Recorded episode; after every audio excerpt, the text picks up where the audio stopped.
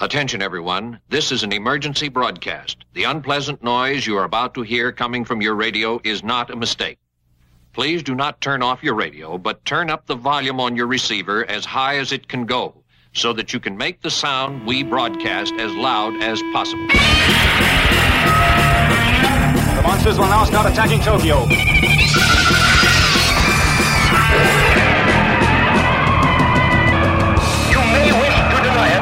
But your eyes tell you it's true.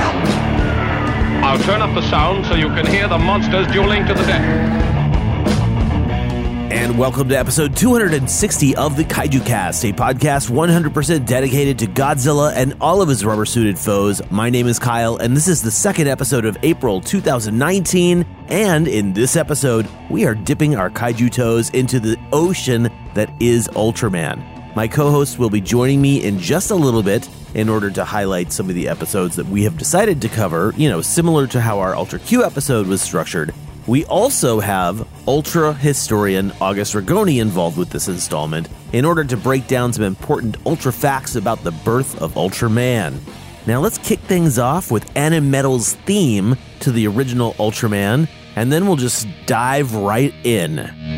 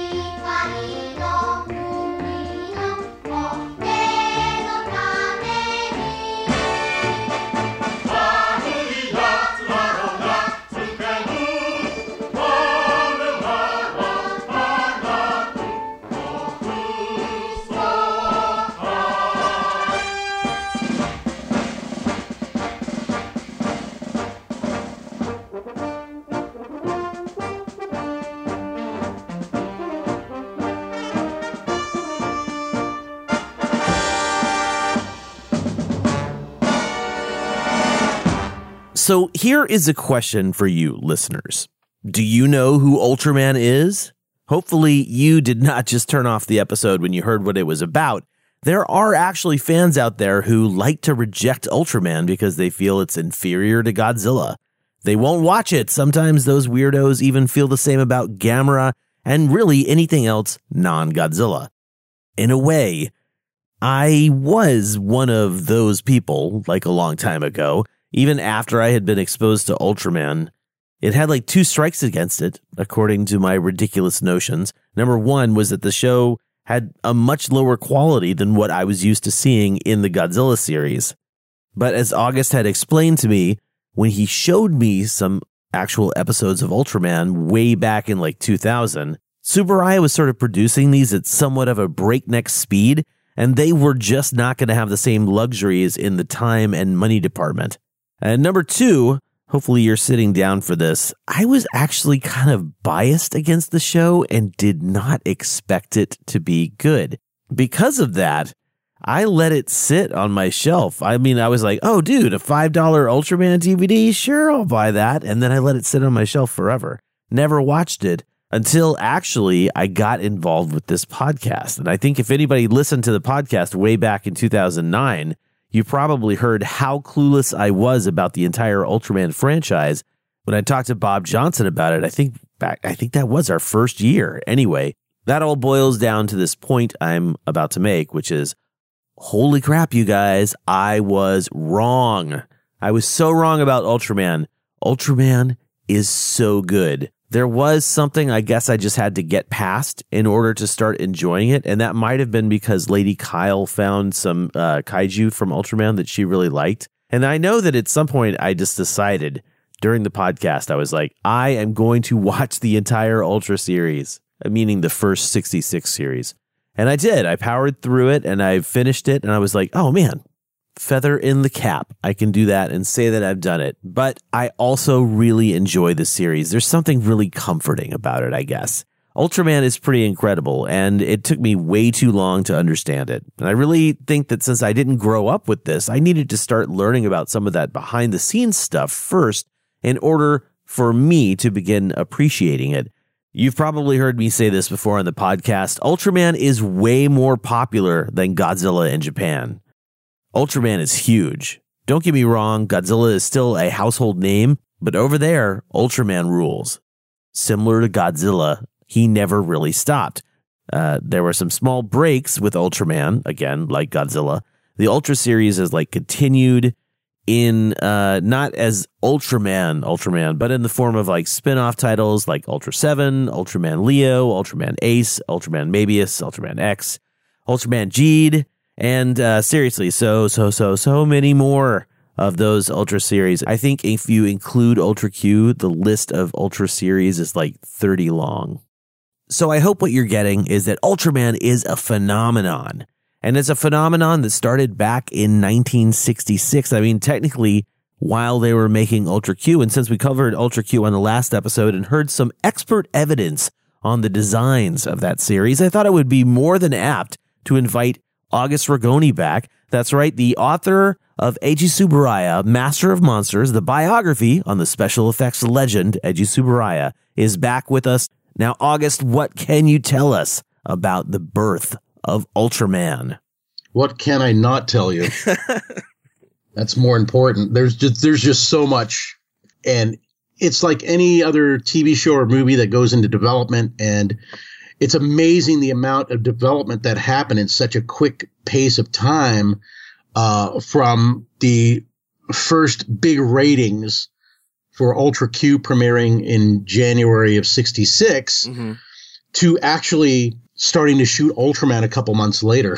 you know, it's like the productions sort of overlapped. TBS wanted another show. They knew this thing was going to be a hit. TBS being the Tokyo Broadcasting uh, System Network. Originally, they thought about doing a part two to Ultra Q. Really? Yeah. They were thinking of, well, we could produce a second series, try to get the same amount of budget or, or whatever we can get. And Tsuburaya always being a very uh, conscious of of trying to take these budgets and and and and take the money and put them in these areas that he really wanted to put them in, but by also using cost cutting methods like reusing monster suits, repurposing monster suits, not because he was cheap or they didn't have the money, it was because he could put that raw budget into some other area, like to do better optical effects or build more miniatures or whatever it happened to be.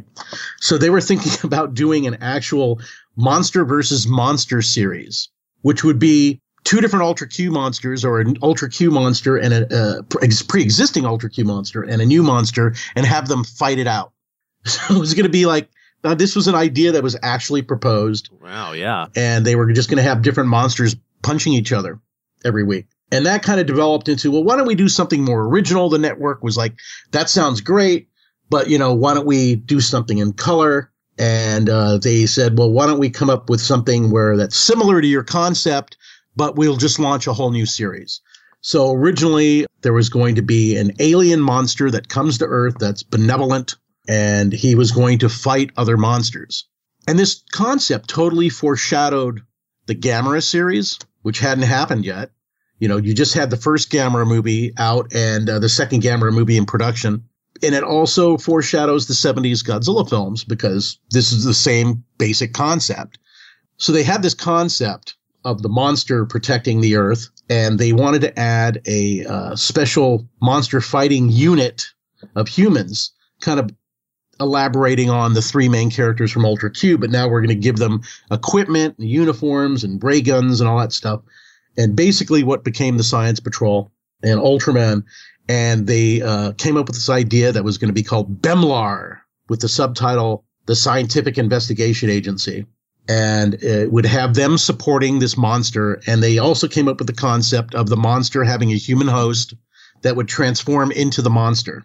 Now, the designer for this concept was Akira Watanabe, who was a main man at Toho, uh, worked on all the early films, designed King Ghidorah, and uh, he came up with this monster design that looked like a, a uh, mythological Thai Garuda, sort of a winged reptile and that design was eventually passed on when they decided to settle on a humanoid alien and not a monster alien. The sidebar here is Akira Watanabe, a couple years later, actually about a year, about a year and a half later, went on to make a movie called Gappa, and that was Gappa's design. It was oh. originally the design for the first thing in Ultraman. Bem, and it was going to be called Bemlar.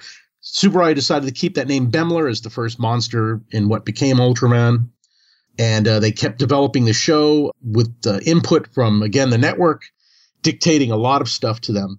And they said well look you know we want a, a humanoid character uh, because if we're going to have these monsters fighting on television the producers at tbs that were working with Tsuburaya, uh, like takashi kakoi they were very creative producers. They weren't just these guys in suits chomping on cigars going that's going to cost too much. Cut it Right. you know, this guy, this guy was like, look, well, here's the problem I can see with audiences: the the idea of this friendly monster fighting other monsters uh, is great, but if there's a ca- casual viewers might be confused who's the good guy and who's the bad guy.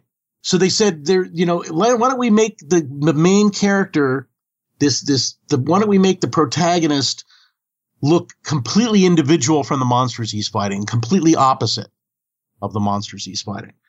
And so they went on that design track and uh, started drafting concepts for uh, a humanoid alien creature. And uh, some of them looked kind of like some of the alien bad guys from Ultraman, but they eventually developed it. They said, no, we want them to more look more space age, more uh, heroic.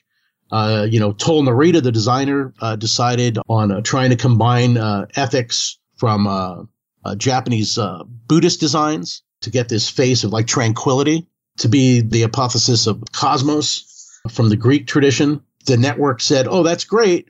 Can we have the guy be silver like a rocket representing the space age? And then Narita thought that was kind of too plain just to have this silver. Like basically, it would have been the Silver Surfer, Mhm. honestly. Yeah. You know, but Narita was thinking that he should uh, add some other design patterns. And he had already done that in some of his previous designs for the more alienish looking uh, characters for uh, of this this protagonist designs. And he said, "Well, you know, why don't I add these red lines like the canals on Mars?" Really? And that's and that's where the red stripes came from. wow, that's fantastic. Again, these guys were thinking. You know, they were not only thinking outside the box, but they were being very creative, not just like, "Oh yeah, okay, here, where's my check?" You know. Yeah.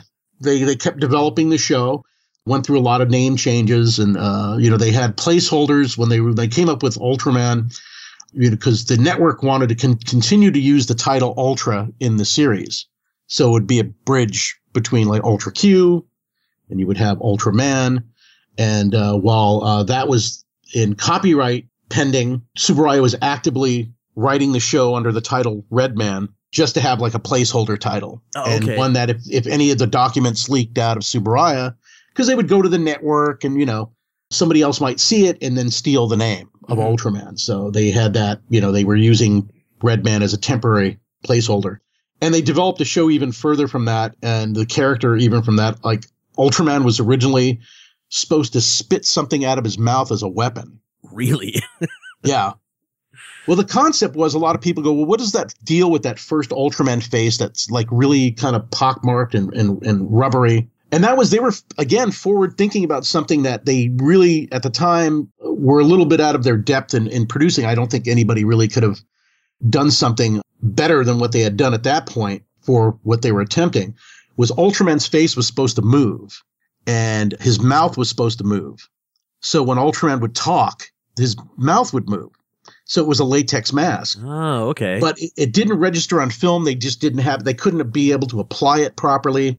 Like as they, you know, Hollywood would do, you know, around the same time with like Planet of the Apes, where, you know, the appliances all had to be glued on. And with the amount of production and how fast the production was moving, they really couldn't do that. They thought if they just, you know, had the mask, maybe the actor inside could, you know, move the jaw in a way. And, and some shots in those first 13 episodes of Ultraman where you, they use that latex mask you can see from shot to shot the mouth is in a different position kind of if you really look you know Interesting. you'll really you'll really notice it. But it didn't register on film the way they wanted it to work. So they said well we've already got this suit made. We got to just shoot the show. And that's why they made a decision to change to a static mask after they wrapped up that first 13 episodes because the japanese would shoot television in terms of 13 blocks. So they said we'll just run this 13 blocks with, with this mask and then we'll we'll work on something else for the next and they decided to go with the static mask. And so Ultraman in that first iteration was supposed to spit out what was called in the uh, in the production Bible as silver iodine. Oh, wow. Like I blind you, monster. you know, I spit in your eye. Yeah. Which I thought was like, man, if you had if that actually worked, meaning that if they could have technically have done that, Yeah. what would that look like to people? Like in people in Japan might have went, "Well, that's interesting." yeah. He just spit a loogie on that monster. Totally, right? You know what did what what do you mean he's spitting acid or whatever out of his mouth? There's just like such an uh, an outside concept. You know, uh, it's kind of better that it didn't it didn't happen. Personally, I will but agree. uh, yes. you know, uh, and then they went to the static mask, which also then went in, ahead and reinforced Narita's original idea of basing it on like Buddhist statuary. So um, uh, it kind of worked out in a long way around.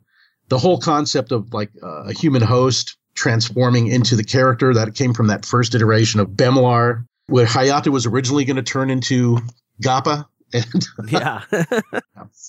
uh, hey, you know, speaking of designs, I heard that originally Ultraman did not have his color timer. Yeah, yeah, there was no warning light in uh, Narita's design when they finalized the look of Ultraman. And uh, when they did the maquette, there was no color timer on it. There was no warning light, as we called it in the English version.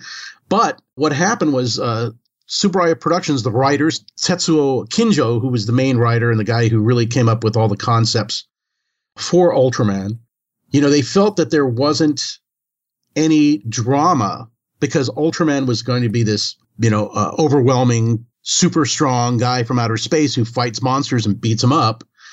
But there wasn't any Achilles heel for him. There was no weakness. Superman has kryptonite, but there was no kryptonite for Ultraman. And they thought that maybe the audience would start getting bored if there was no weakness for this character where the you know the audience would you know kind of rally come on ultraman you can get him so they came up with uh, the idea of boxing matches boxing matches the rounds are three minutes apiece Oh, I always wondered why it's such a short amount of time. Interesting. right yeah they decided well that's a good amount of time and it's almost real time in the episode so you know it's like that'll work originally the color timer was going to be like a traffic light because it would go amber Okay. It would go from blue to amber to red. So it's like he's getting weak.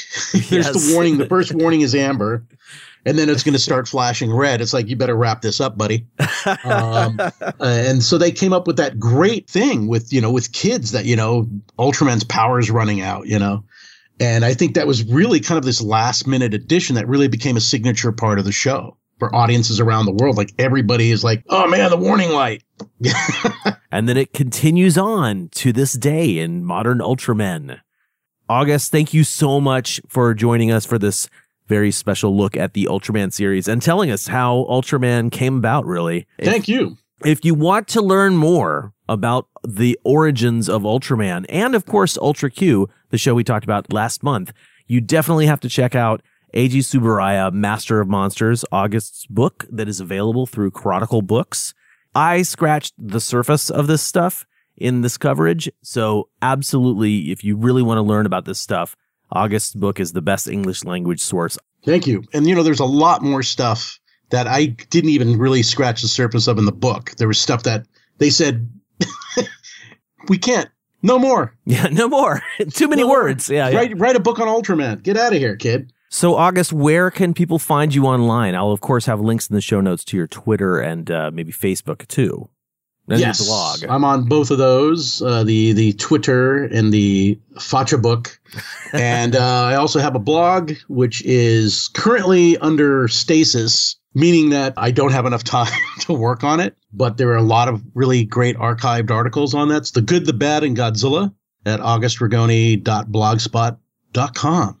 Hopefully, I'll get around to revising and relaunching that uh, that blog. But you can look at all the great articles because it's got about ten years of articles on there, so you might want to check it out.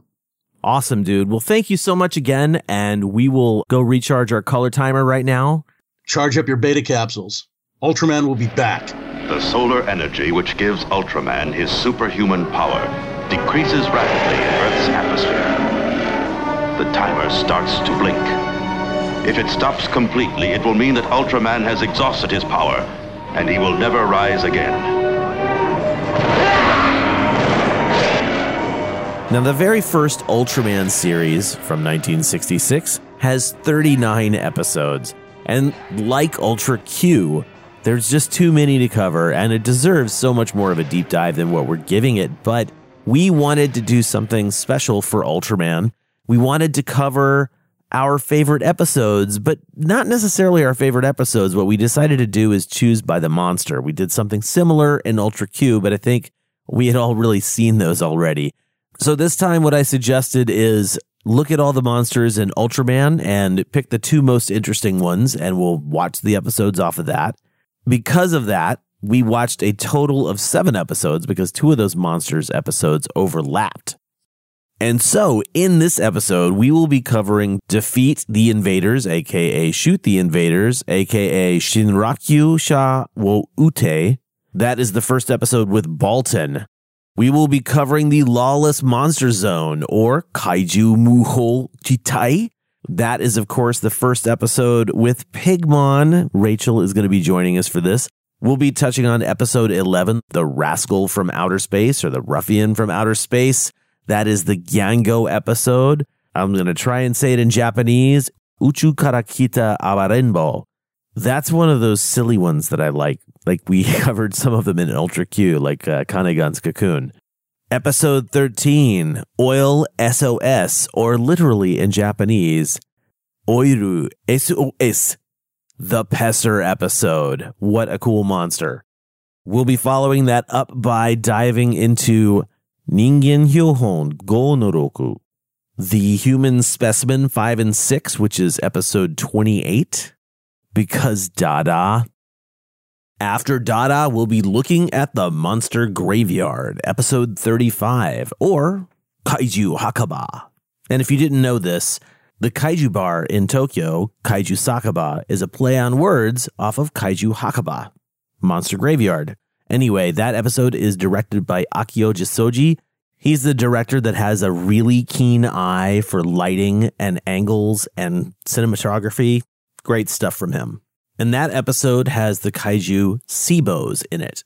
And we'll be closing things out with episode 37, The Little Hero, which is not only the return of Pigmon, but also the introduction of Geronimon. The episodes that we are covering are directed by Toshihiro Iijima, Hajime Tsuburaya, Mitsudo Kazuo, Samaji Nonagase, Akio Jissoji, and Kazuho Mitsuda. Just like Ultra Q, the music was done by Kunio Miyauchi. We talked about him quite a bit on the last episode. Let's talk about the regular cast of characters in Ultraman. The story revolves around the SSSP, the Science Special Search Party, or if you're familiar with the English version, the Science Patrol, and their missions to save the world from beasts and aliens who would do us harm with the help of their high tech vehicles and weapons. And of course, with the help of Ultraman. The team is led by Toshio Cap Muramatsu, who is played by Akiji Kobayashi. Kobayashi does not actually appear to have a giant filmography before joining Tsuburaya's Science Patrol, but after this, he would go on to play Tobei Tachibana in the Kamen Rider series. Hitoshi Suzuki in Daigoro vs. Goliath. He has a role in Ultra Q, The Legend of the Stars, and one of his last roles was actually a cameo in Gamera 2 Advent of Legion, as he died shortly after in 1996. We talked about her in the last episode. Hiroko Sakurai is back from her role as Yuriko in Ultra Q, but with a different character, Akiko Fuji, the team's communication officer. Fuji gets to shine sometimes in this series, but this character isn't as fun as the brazen Yuriko. Fuji tends to get stuck at the base, where she makes coffee for everyone a lot, and sometimes quite badly. The team's sharpshooter and tough guy is Arashi, played by Sandayu Dokumamushi. I'll be honest, this guy's name never sticks in my head. He's like the cast member I can never remember. The Japanese Wikipedia page actually says that he was in Ishiro Honda's The Blue Pearl in 1951. Hopefully that's confirmed, but uh, he also shows up in Ultra Q Legend of the Stars later on and some other Ultra movies. I haven't watched the film yet, but apparently he shows up in Daikaiju Mono, which is a semi indie kaiju film from the same guy that directed Monster X Strikes Back Attack the G8 Summit. Most importantly, though, Arashi comes back in the follow up series, Ultra 7, but while the character has all the same hallmarks, his name is different Shigeru Furuhashi. Playing the team's comic relief and the team's weapons expert and inventor, Masanari Nihei plays Mitsuhiro Ide, or if you're more familiar with the English dub, Ito. Nihei was part of Toho's New Face program in 1960 and played characters in like 20 plus movies, ranging in screen time and depth. He was an infant islander in Mothra and one of the space crew in Gorath. But if you look at his character names for his roles at Toho, it definitely reveals that he was not being given a spotlight. And thankfully, his work with Tsuburaya seems to have paid off a little bit. I mean, beginning with Ultra Q, he was definitely the highlight in at least two of his three episodes, and that includes being one of the gangsters in Grow Turtle here in Ultraman and one of the pilots for Mighty Jack. And apparently he was also in Kaiju Booska, which at some point we need to talk about because that show sounds amazing and I don't have it. So if somebody knows where to get Kaiju Booska, hit me up. I probably just need to do a Google search. Nihei would leave Toho in 1969 and actively perform in both television and movies until about the mid 1990s he's still around and kicking, and I've actually seen images of him in Tokyo while I've been visiting recently. Chief Shin Hayata is played by Susumu Kurobe, who is a character actor from the Toho pool. You can actually see him in films like Ghidra, the Three Headed Monster, as one of the mustachioed bad guys. I will always say mustachioed for that role. And uh, also in Destroy All Monsters as one of the UNSC scientists that's under control of the Kilaaks. Kurobe's performances are the human side of that character, Hayata, but Hayata was almost killed in episode one by an outer space alien cop from M78 named Ultraman. And so Ultraman saves Hayata, giving him the ability to turn into Ultraman and fight these kaiju. Ultraman, however, is not played by Susumu Kurobe. He is played by actor Satoshi Bin Furuya. And if you have not heard the interview that I did with Furuya-san, please go check out episode 223, which was recorded at Japan World Heroes in 2017. Furuya is awesome. Uh, he was hired due to his height and his build. He was already playing aliens and weird monsters for Tsuburaya in Ultra Q. That's right, he's the Kemur Seijin and Ragon from the prior series. He will actually be back in Ultra 7 as Amagi, one of the Ultra Garrison. And that is amazing because he is no longer wearing a kaiju mask or face or something over his face. I also love how you see Akihiko Hirata, the actor from Godzilla who played Dr. Serizawa. He is regularly on this show as one of their cohorts. Well, I don't know about you guys, but I am ready to dive into some Ultraman. So why don't we throw a little music your way and play Go Go Go Ultraman by Kunio Miyauchi, and then we will assemble the co hosts for the discussion.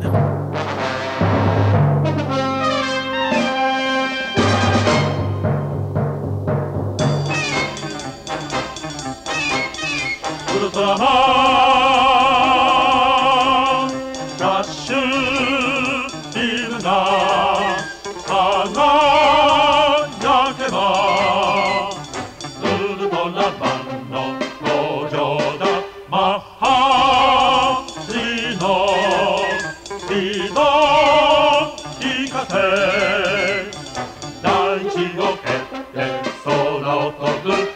solitaire, solitaire.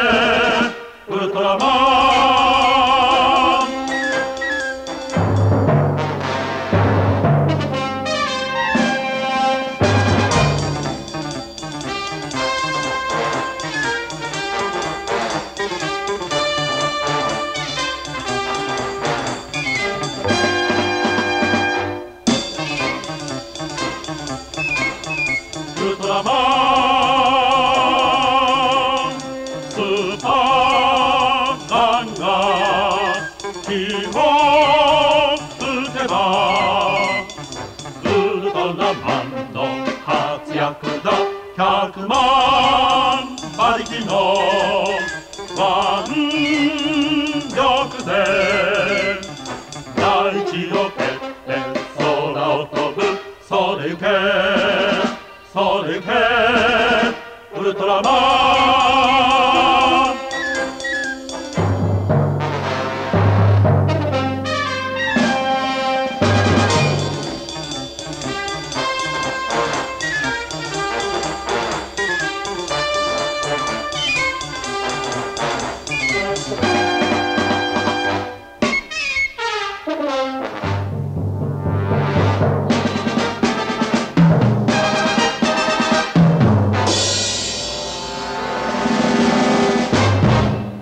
Joining me here in the studio, I have Dave Helfrey, How you doing?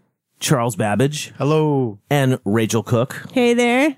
And we just finished watching some hand-picked, cherry-picked episodes of the original 1966 Ultraman and thought we'd talk about those episodes.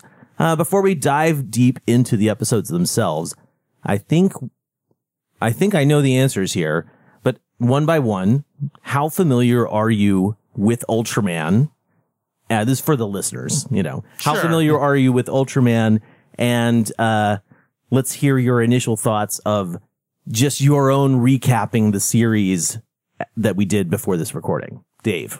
Um, I was very uh, familiar with Ultraman because it was on the uh, the it was on TV when I was growing up, Mm-hmm. and so I saw all of the um, uh, all of the original Ultraman episodes when they were broadcast uh, uh, dubbed. Not like we we we uh, we just finished watching the Japanese language ones, but the ones you know, of course, the dubbed ones were on.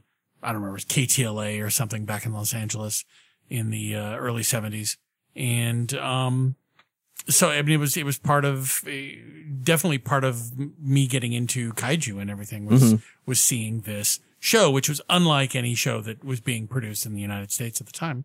So uh, super fun, lots of monsters, loved it. So as a kid, were you also going to see the Ultraman? Uh, sorry, as a kid, were you also going to see all the Godzilla movies in the theater too? No, Or I this didn't. is I don't- past I- that Yeah, time? this is. I think this is before then. I mean, I think the first, maybe the first. What it was something after Smog Monster was the first one I saw in the theater. Okay. You know, but um, uh, you know, so this was this was way earlier than that.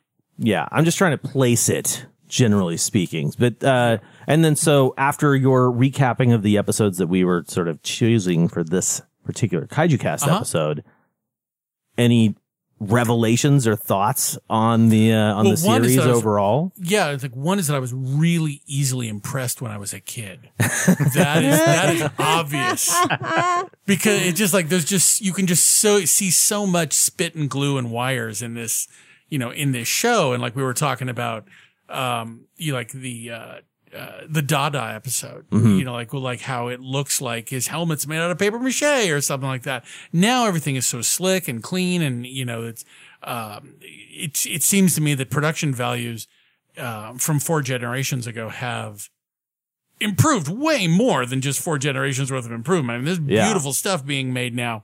And, but you know, but on the other hand, this stuff, you know, this stuff was pretty low budget and they had to come up with a different monster every week. And so, you know, give them credit for what they did. Yeah, there are concessions you have to give Tsuburaya. Yeah, absolutely. Yeah. You know, and and uh, I think we'll actually be talking about some of those uh, concessions when we get to the Geronimon episode. Um, but um, Uh, but but yeah, that was that was kind of yeah. I look back now and I was, it's it's funny, Yeah. you know, like how you know how goofy some of these things are. Um, that I was just fascinated by as a as a kid. But I think that's that's part of the the love of it is you know re- you know growing up with them and you know being able to appreciate them for what they were historically. Uh, Totally. culturally. Oh yeah, absolutely. Yeah. Uh, Charles, how about you, man? Okay, so I had absolutely minimal exposure to Ultraman until this week, and uh, and, and I shouldn't. I mean, I yes, exactly, and, and proud of it because it's, it's been awesome. Actually, uh, I I mean, I watched. Uh, I remember watching segments, little bits of Ultraman during the '80s, like uh, USA Night Flight. Okay, yeah. Okay, there, there was Ultraman stuff that would be on there, and and I just remember watching that, and but I never really put together a big picture of what it was Right, as a, right, as yeah, show in uh, in whole, but uh, and then there was a couple of random episodes of newer Ultraman things that I've caught, but Like at the Hollywood Theater. at the Hollywood Yep. Theater, and none of it made any sense to me. Uh, but then, and then this week, you know, we talked about doing this, and so I this week I crammed and I watched. Uh, I don't know how many episodes now, but about a third of the the first season. Nice. and plus all these episodes we're talking about, Mm-hmm. and so I I am going to be the one that doesn't remember any names. And uh, they're all a, okay. They're all a blur in my mushy brain at the moment, but but uh, it's been a lot of fun. The uh, I, well, I mean, Dave mentions the you know the this the spit and wire holding everything together. I was kind of surprised watching it. That it's like, oh man, even on my 13 inch black and white TV when I was a kid, this stuff would have stood out as like, oh, that could have used some work. But uh, but uh, uh, it's still, I don't know, it's still charming and fun, and um, and the monster designs are a lot of fun, and Ultraman is a lot of fun, and I have no idea the bigger context in a lot of this. Like, I'm still wondering about some backstory on Ultraman as an alien and where he comes from. Do they even? Oh, get into yeah, that? they do. Oh, yeah. Okay, Oh, good. So- baby, do they So- get into oh, it? so yeah. much. uh, so so I'm I'm still clueless to a lot of that. So I'm I'm I'm the newbie, but yeah, uh, you've got like yeah. 50 some years. Yeah, Fif- yeah. 53 years, I think, yeah. of history Oh, yeah. there. Yeah. Oh, yeah. I don't need a new hobby, but we'll see what happens. You know, as a reason that the Kaiju cast is not diving too much into the Ultraman stuff. It's too much. It's too much. It's too much. And really, it deserves it deserves its own podcast, and it deserves multiple podcasts going Yeah. into the different layers of Ultraman. To be Yeah. perfectly honest, anyway. Uh, and then so after all of this, you know, initial exposure that you're getting, what are your thoughts on just Ultraman as the as a as a pop culture entity? I well, I I think there's no question that you know i- i- of its influence, but to me, right this second, uh, uh, I think it's just it's filling in some blanks in my my own absorption of pop culture. I mean, I've always been aware. I'm not clueless. I've been aware of Ultraman, Right. and and it's this thing over here, and I know the imagery of Ultraman, but now what it means is starting to fill in the blanks, and and uh, I I totally get why people enjoy it. I mean, it's, Yeah. it's, it's it's you know So that's kind of cool. Like you are in a position that like Martin was in when we started this podcast, really. like sure. really Martin had not really seen many Godzilla movies, you know, and so we called it like the great experiment. So now you have to find an Ultraman podcast All right. to get on. All right. So, you can all, be all the listeners send me an email and let, me, let me know of some good ones. Right on, baby. oh, so Rachel, I know everybody who listens to the show knows that mm-hmm. you are familiar with Ultraman, especially Yes. the episodes you chose for tonight because of the pygmy monster. That's right. Um, yes, a huge lover of Ultraman. Ultraman, really, I would say I'm actually a bigger fan of Ultraman than Godzilla. Um, uh, but I have a huge special place in my heart for Godzilla, of course. But, um, but I, Ultraman really, for me, I mean, I guess you could say that my first introduction to kaiju was Power Rangers, and I know I've mentioned that before. Um, as a kid, I really fell in love with giant monsters there, but, but Ultraman was kind of my reintroduction to kaiju. I, um, it, it was when Brian and I first started living together. He was, we saw Ultraman at Walmart and he said, "Oh my gosh, I think you would love this. Let's let's buy this these DVDs." And I said, "Okay, sure." And we um we bought it and I just went nuts for it. I wanted to watch everything just back to back to back.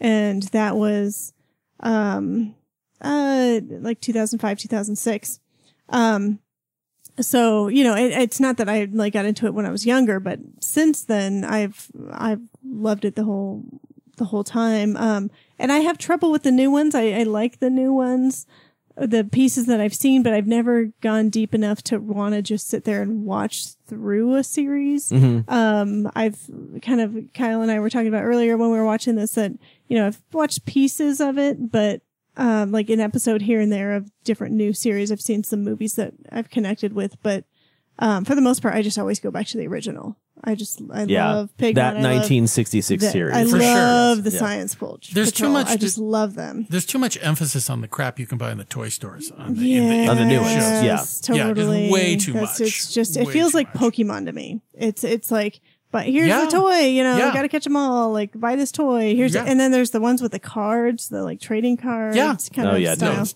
yeah. totally. I can't. All of the new series, the new know. series, all have Merchandise a driven. merchandise tie-in, yeah, right? So of feels yeah, it yeah it feels It's just way sellout-y, like- right? Yeah. Too ham fisted. yeah, and th- you know, and then there's aspects of it too that feel very Final Wars. Like I just kind of the way the characters are, like There's the, like- the Oh, way the the, Science shows, Patrol yeah, yeah. acts, yeah, of the new shows. or- oh, like okay. Oh, there's like there's, like, over the top. It's cool like, science yeah, patrol. Right, exactly. Like the anime hair and just you The know, anime I'm like, hair. let's go back to you Yeah. know just good old Fuji and Hayata. But um, but yeah, I I um I I've been a big fan of Ultraman. Yeah, since I ever fir- since I first saw it. Nice, Yeah. nice.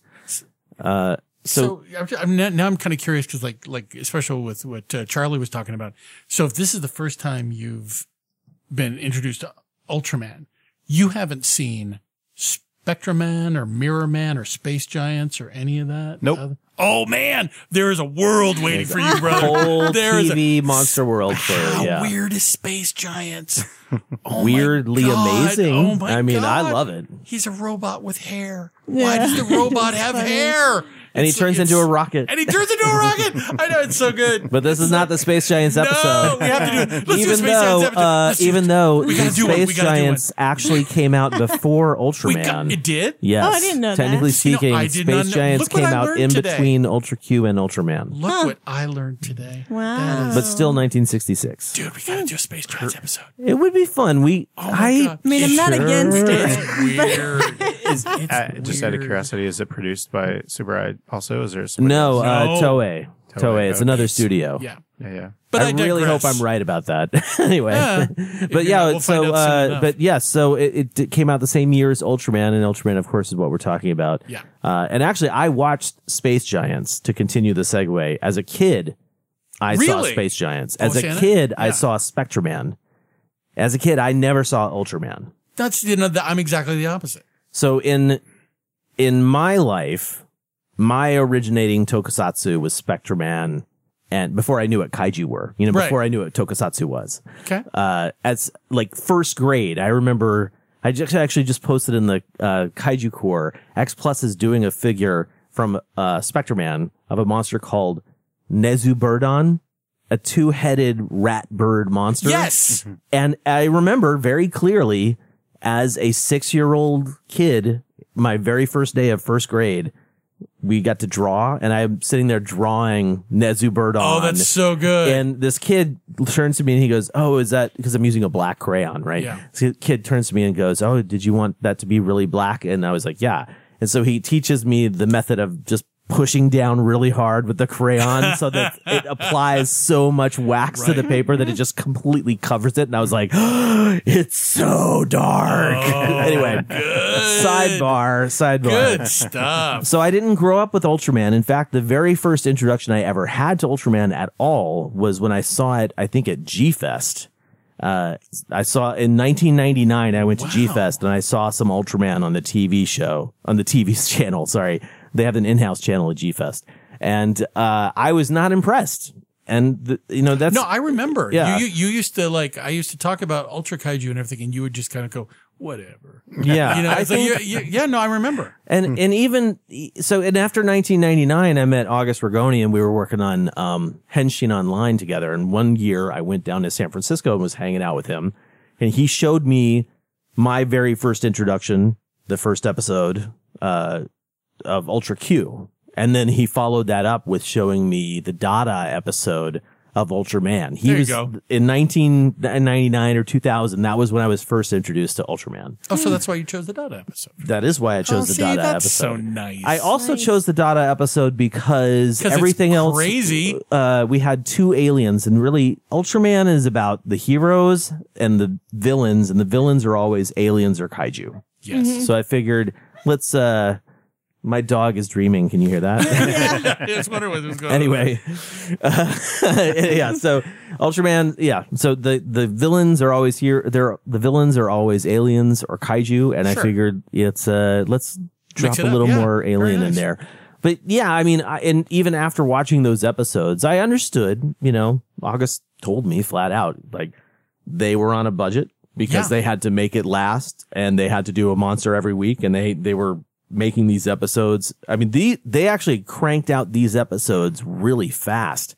They didn't have the luxury of a long production time like they had for Ultra Q. They had like an entire year and a year plus well, to make they, like why 39 they use the costumes over so much. yeah. It took me a long time to really appreciate that. And I don't know, remember what it was, but I would actually think that I would actually say that I think Lady Kyle seeing Ultraman monsters and Mm-hmm. sort of falling in love with them gave me a little more appreciation for the Ultra monsters too. And Very then nice. I was like, you know what? I need to watch this series. and that's what did it for me. Sure. Once I got into like the third episode, I was hooked. I mean, Yeah. I love the Science Patrol. And it's so deep. I love the design. Yeah. I love everything about it. And I, I love how it's really entertaining on the surface. And like you just said, it's deep. I mean, there's a lot of layers so to go much, through Ultraman. so much to the so mythology. Yeah. that's where I'm at. And after doing the research uh, that we've done, which for me was like a lot of times watching the first, uh, for me, a lot of it was watching the subtitled version for the first time ever compared to the dub, you know, which is what I, I don't want to say I grew up on it because I definitely didn't watch it when I was a kid, but that's what I started watching. I really love it. It's got that sort of, we talked about it earlier. It's like a warm blanket, feeling Yeah. that deep voice Yeah. in your ear, talking like it. about what's happening on Ultraman. Yeah. Anyway, so let's go ahead and start with our first episode that we're going to cover. Episode two Defeat the Invaders. The Science Patrol goes back into action when an invisible UFO anchors itself over the Scientific Technical Center in Tokyo. The UFO's inhabitants are the clawed insect like aliens from the planet Baltan. Able to divide into multiple copies as well as possess certain human hosts, the Baltans plot to take over the Earth and enslave all humanity. Until Ultraman comes to the rescue. Meanwhile, Science Patrol member Ide tells us why he got a black eye in the beginning of the episode. So we're doing this episode because Charles chose Baltan as one of the two monsters. So good. And, and it's great that you did because this is the introduction to Baltan.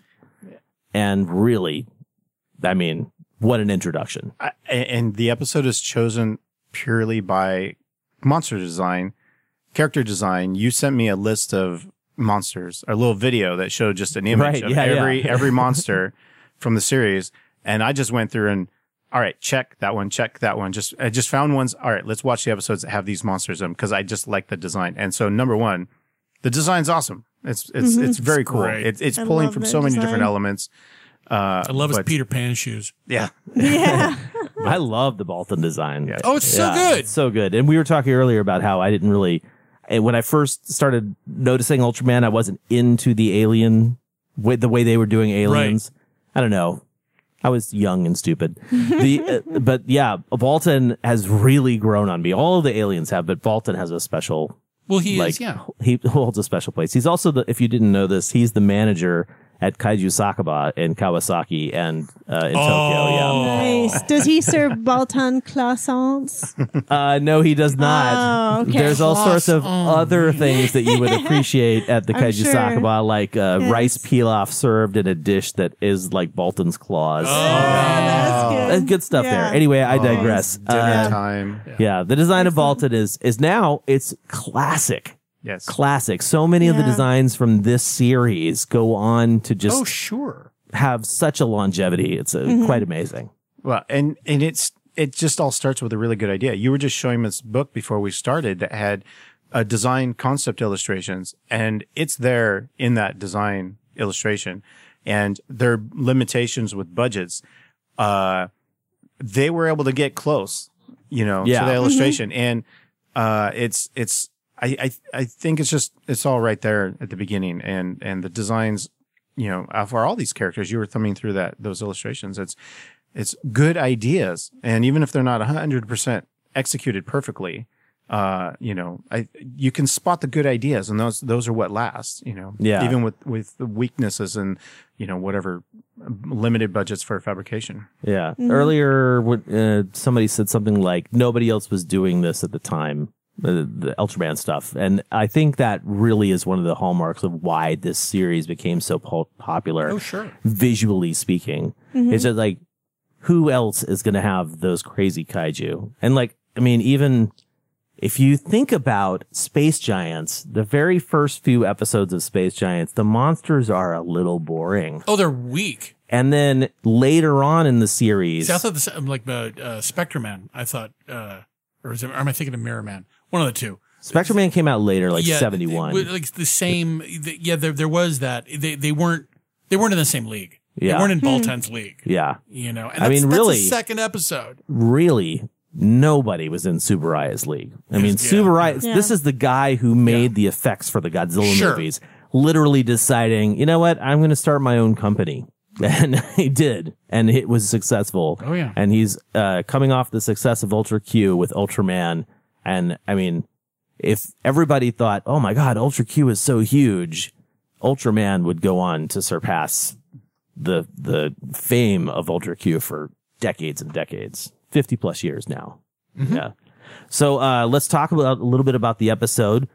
What are some of your favorite parts of this episode, Charles? Oh boy.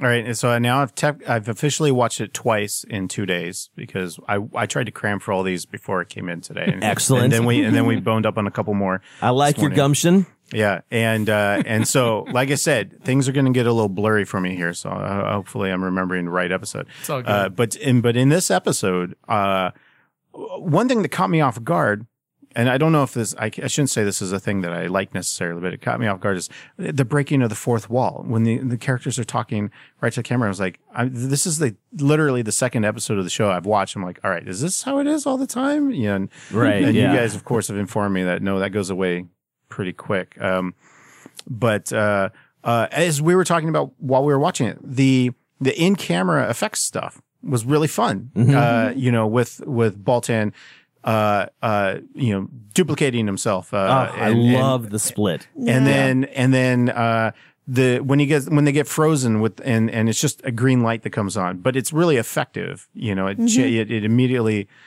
tells you what's going on um Yeah. and it looks cool Hands down, And- that is my favorite thing about this episode. yeah, and uh uh but the overall premise uh is uh i, I mean it's in, it's it's independence day i mean they're coming down to uh bring their population and take over the planet Right. uh, Yeah. Yeah. or war of the worlds or whatever you Yeah, want to say the Yeah. a- classic alien, invasion, Certain story. Yeah, alien yeah. invasion movie here. and and so that classic it's a classic story that works and at you know i don't know if i want to get to the end yet i think we'll we'll let everybody kind of have their thing but i was good. i was surprised by the end you Nice, know, nice. so, quite honestly Uh, Rachel, what about you? How do you like the Baltan episode? I like you said, like we've all kind of said, I love the character design. It's so great. I mean, we got to talk about the, you know, his kind of laugh that he does is so awesome. Yeah.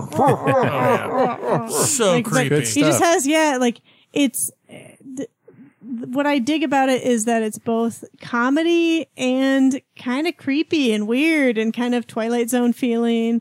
Um, but it's just, but it's comical. Yeah. Um, but you know, I love a good comedy horror kind of angle. I love um, how that Yeah. it sort of starts out with comedy and then it's almost like someone has two dials, comedy and Yep. Mhm. terror, and they Yeah. just sort of like crossfade them together. Yeah, Which- yeah, which- it works really well. makes it very confusing for somebody that again hasn't seen Yeah. this, the, the show Yeah, before. so I was good like, is this how they all are? What but you did this. going You did the same thing that uh, kids would have done in 1966 because you said you started with the very first one, right? Yes, I yeah, did. and then you watched the second one. Yes. So you're just in the same boat as all those Yeah. 66 kids. Yeah.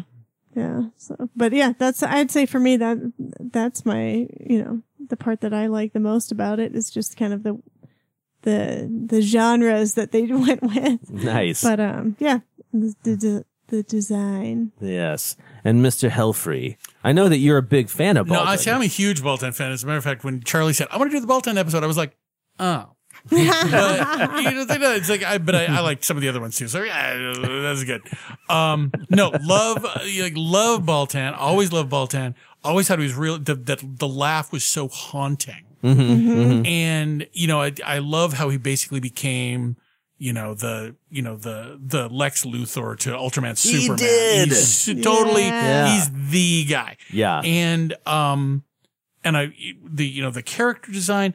I love the, but even when I was a kid, Mhm. I was like, I was confused by the characters. And now I just appreciate it for how out there it is. And it's, Mhm. you know, great. When I was a kid, I was like, how does he eat? or like, or like wipe himself or something. It's like he's got these giant claw hands. How is he not falling forward all the time? Yeah. You know, and just, even the X Plus figure toppled over for- earlier exactly, exactly. So you know, and so and but then and then I would watch. I remember watching this, and then some of the other episodes, like the Zetton episode, or Mhm. the Dada episode, or the you know just etc. All these alien races can all grow to be like 200 feet tall. It's like, are we the only species in the universe that can't grow to be suck. 200 feet Yeah. tall? Yeah. What the heck? Yeah. Man, this sucks. it's, it's like, no wonder the giant growing alien from another planet has to come here and protect Earth because we can't grow to be 200 feet tall. And there's 2.3 billion other Baltans on this thing who could all grow to be 200 feet tall. This sucks. This is, you know, we're, we're doomed. We're in So- trouble. I know. So that, I mean, I digress a little, but, um, you know, just the, just the weird, and just how he just comes up with kind of like Ultraman also. It seems that he never runs out of superpowers. You Oh, know, the ball. Yeah. Baltan's got a lot He's got a freeze ray that comes out of his claws, and he's got those missiles that come out of his claws, and he can multiply himself. And actually, one part of the thing, it appears he can come back from the dead.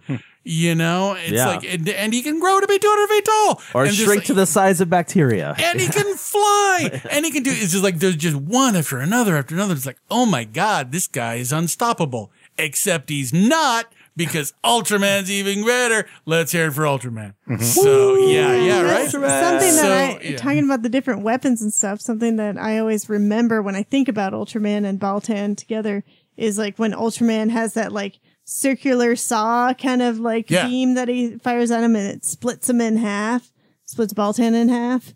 It's so great. Is that in this? when was this episode? when was that Is that a different episode? That might That's have been in different the episode. second That might be Baltan in the episode, second but it is definitely episode. one of Ultraman's powers. But that's something that like I always think of when I think of both Ultraman Ah. and Baltan together is Yeah. like him being just cutting right in half. It's like He's got a nice So great. bisect line right down the Yeah. center. he does He's, Yeah. uh, they- yeah, he's got symmetry Just follow the good dots. stuff. Mhm. totally. Uh, yeah. The, well, and Baltan does come back in this first series. So, yeah you know, when when Charles said Baltan, I mean, I didn't really hesitate. That I loved the first episode with Baltan. The second one's good too, but the second one's like more chaotic, Mm-hmm. maybe more terrifying, is because there's all these little Baltans flying around and it's everywhere. it's it's a different no I, I didn't I haven't didn't review that one but it's a different Baltan design isn't isn't it slightly yes, different it's way Yeah. more pointy. Yeah. Mm-hmm. So there's like I love that there is The head is more there- pointy, I there's should say. variety Yeah. in their species. Yeah. Kind of like there's just like there's variety in the regular species. I- Yeah. I, lo- Yeah. I love the that attention to detail. It's from the other side of Baltania. yes. But I I should say for the listeners, I just made that up. That is not necessarily the Yeah, because what he really meant was from. Baltavania. Baltimore. I'm sure they keep going into it into the series as the 50 years continue. Uh, I loved this episode when I saw it, and I think the reason I love it is because of those uh, vignettes at the beginning of the episode and the, the end of the episode, really showcasing the crew of the Science Patrol again. Mhm. And I mean, even though it's like jokey and hokey, there's camaraderie there. And you know, it really, it really connects me with those guys. And then as the episode continues to become a little more terrifying, it becomes more entertaining on that different level. And, uh, overall, like those are all great things about the episode. And since I already said that my favorite, favorite thing was how they did the in-camera special effects that like hands down, I, every time I watch it, I'm like, I don't care that the guy is slightly moving, but the fact that he's got the green light on Yeah, him, that tells me, you know, I can suspend that disbelief, no problem.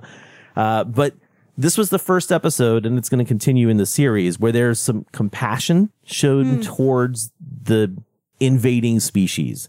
You know, there's a conference, and Cap is sitting around the table with those generals, and all the generals are like, "Nuke the aliens," mm-hmm. and Cap's the only one that's like, "Can't we find out what they want, guys? You know, do we have to just immediately attack them?" Mm-hmm. And you can see he's actually, you know, trying to figure out a way around the violence. And I, I think that's like one of the things that is an underlying message in this movie is like, how can you not just confront something and push it away? How can you work with it to try and work out your differences? Even though that doesn't work out. no, I was going to say it doesn't end. work out that way in the end. Not at all. It just it's you know it's like I think what I like is the let- let's not just re- knee jerk reaction our way into a war with an alien race. Yeah.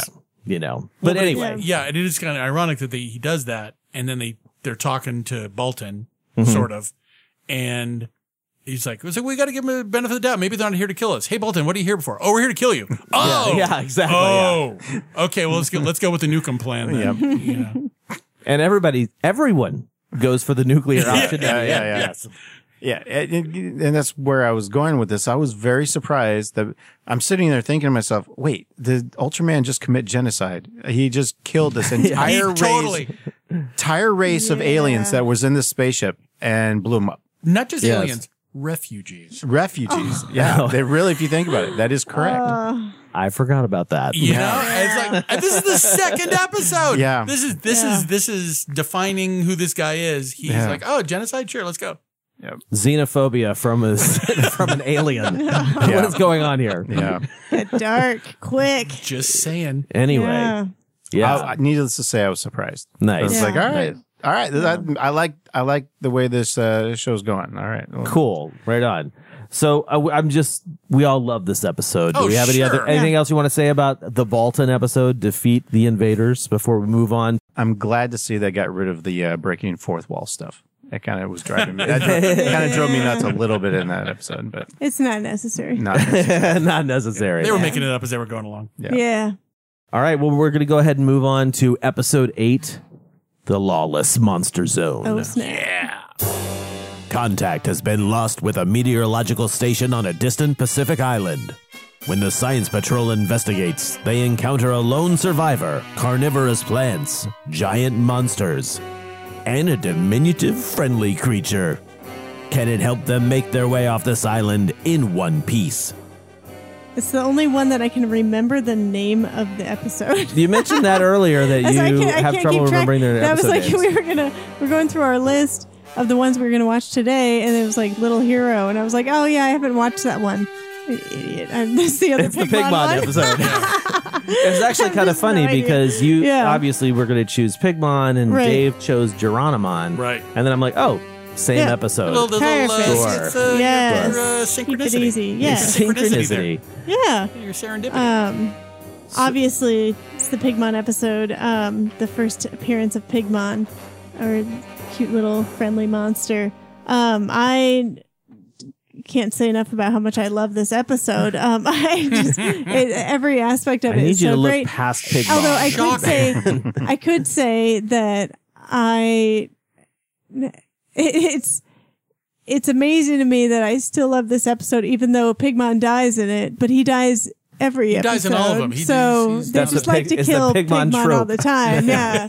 Which is maybe why I have so much sympathy for him. Who knows? You know, come Like, to think oh, of they it, killed the little guy. the, in both of the Garamon episodes in Ultra Q, all of the He Garamons killed. die too. Yeah. Yeah. It's just a doomed design. It just it is. It's just it's it's an easy way to get the audience to care about the little guy. or maybe they're like mayflies. Maybe they only live for a day. May- we don't know. It's like an alien That's thing. funny. It's like you know. It's, Uh, maybe, maybe, yeah. He lived a good life while he did. He's saved some people. Really, they Um, should not have shot that balloon onto him because that just Yeah. slowed him down Right. and made it so he Maybe. couldn't run away from that rock. Yeah, yeah. Really messed up his aeronautic design. Yeah, his wind his wind Yes. resistance was just garbage after yeah. that. Oh, so the this now this episode is awesome because for many reasons. One, introduction to Pigmon, as we've already heard. Uh, but you also get introduced to Red King. You also get introduced to Chandlar, who is essentially Pigila from With bunny Ultra ears. Q with Yeah. bunny ears on him. And uh, you also get introduced to Magular, which is One of the many one of the many iterations of the Baragon suit. I believe the final iteration of the Baragon suit before they took it all back off Yeah. and uh, sent it to Toho and said, "Sure, you can use this for destroy all Once you monsters." put all the spikes on there, kind of maybe a pain to put them on, take them off. maybe, I don't know. maybe it's just Velcro. Yeah. Oh yeah. Maybe they just designed him to be versatile. Yeah. I don't Hey, know. Who knows? Yeah. Um, spikes are optional. Yeah, but lots of monsters. Also, the Yeah, vampire it's great. plant, as we talked about. yes. That what which was has the a name Japanese of it? name. It was Sunflan. Yes. Sunflan. Sunflan. Sunflan. Yeah, or Suflan, Soufflan or Soufflan. something. Like something like that. Yeah. Yeah. We all learned something new today, and that was my that thing. name. Yeah. Yeah. So lot, Um, lots of monster action in this episode. Totally. Yep. Uh, and great, just the science patrol working together. It's so funny. And there's a really funny comment. and I can't remember exa- the exact quote by any means. Um, but something that I had forgotten happens in it. Um, and upon rewatch just, um, yesterday when I was watching it again, uh, where right after Ito shoots Pigmon with the balloon tracker, he's right behind Hirashi, like as they're running to find Pigmon. And Ito says something about making fun of Hirashi, saying like, saying like, if you weren't so fat, you could run faster, like something like that. There's just all these Poor little lines that just them picking on Hirashi, or just Ito always has great lines. But and I always, by the way, I always call him Ito because I'm used to the American dub. Of course, So of course. that's that's what I That's acceptable watching in this room. But yeah, That's and actually, for the first time today, I I don't think I had watched any of the subtitled versions until today because I've always watched my DVDs. Yeah. But yeah, and that's weird for me because I usually, if there's an option, I choose subtitled. But the DVDs, all you get is the dub. But um, but yeah, good stuff. I I um, I love all the little bits of this episode. So. So, what do you guys like about? uh What did you guys like most about the lawless monster zone? Well, I mean, I always like the destroy all monsters model. The more monsters you got in an episode, the more I'm gonna like it. You Yeah. know? And um, then what what number episode was this? This would be Eight. episode eight. Had we again talking about first in the season? Had we seen a monster torn apart prior to this? Because Chandlar, he's uh, he gets jacked up. Red King jacks him up.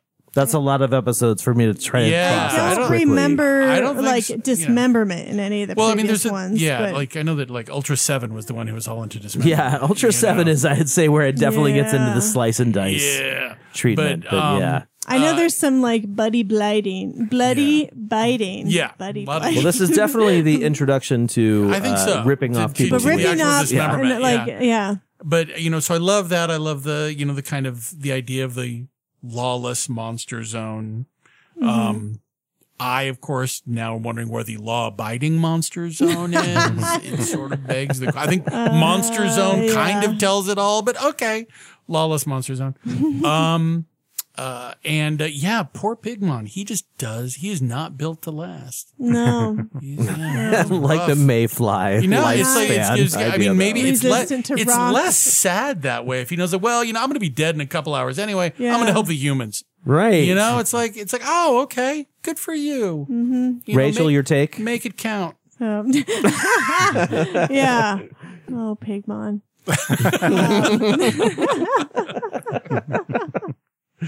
Charles, how'd you Uh, like this Hit this Monster Island? Okay, so yeah, first of all, that's exactly the, the right point. The Monster Island aspect is like, again, is this what the show's going to be? This is awesome. Yeah. And uh, and then and then there was blood and dismemberment, and I was like, okay, I'm so on board for this series now.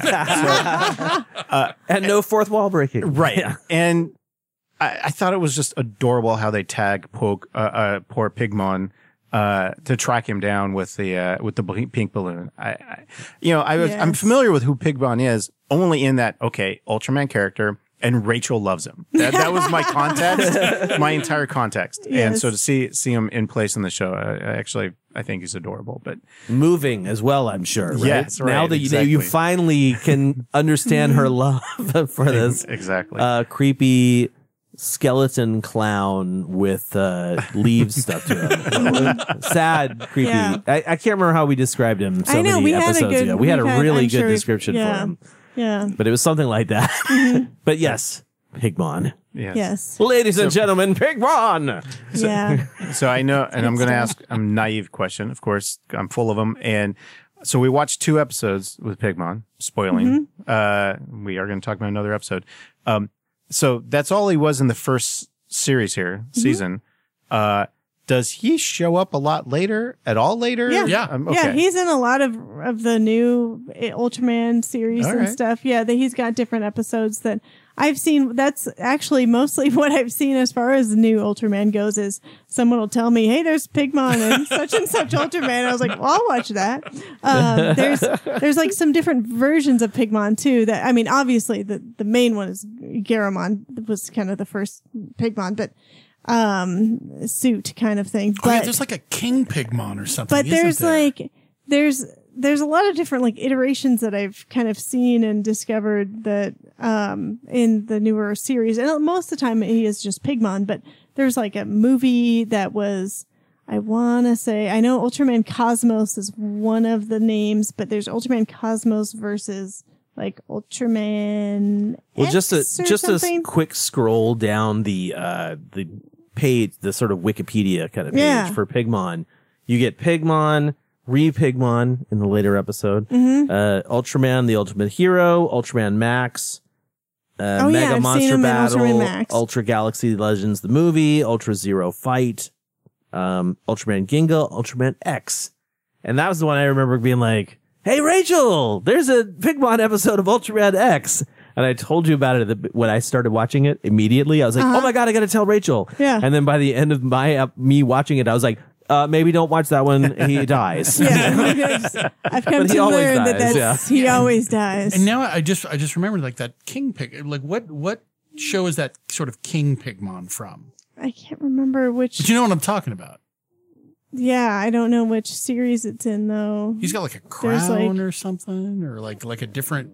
His head his head kind horns of evolved differently to look. funky- Yeah. there, there's some different like kind of stylized pigmons too. But Yeah. um, there's a really great one that's that they call Meanie in the um in the movie that like this hilarious like nerdy fat Japanese guy is like like friends with him and Meanie helps them like find a dog. It's oh, it's such a great movie. I just watch it over and over again. So there's just like Pigmon and a little baby Pigmon version, and they find a puppy.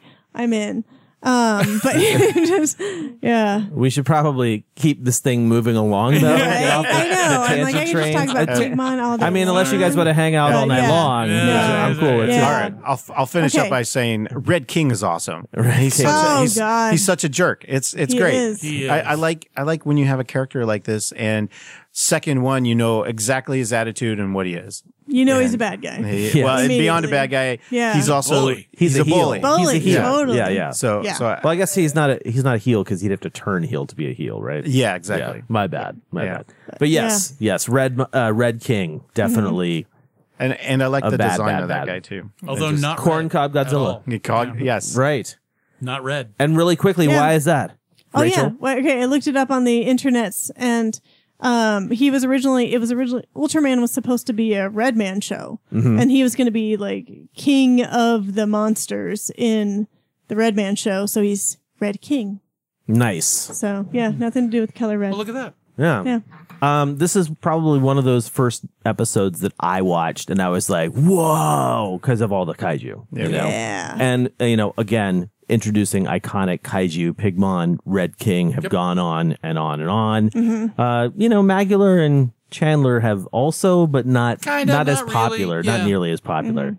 Uh, I mean, I'm a huge fan of the original series in general, but this one is definitely a standout episode. And of course, when you chose this episode, I was like, duh, Pigmon Yeah, episode, but course. good for that kaiju parfait as well. Yes. Right on. So let's go ahead and move along to mm-hmm. our next episode, which is episode 11 The Ruffian from Outer Space. Okay. Yes. A con artist discovers a meteorite with the power to make wishes come true. He uses it to conjure up a strange creature and begins terrorizing his neighbors. After making the creature giant sized, only Ultraman and the Science Patrol can set things right.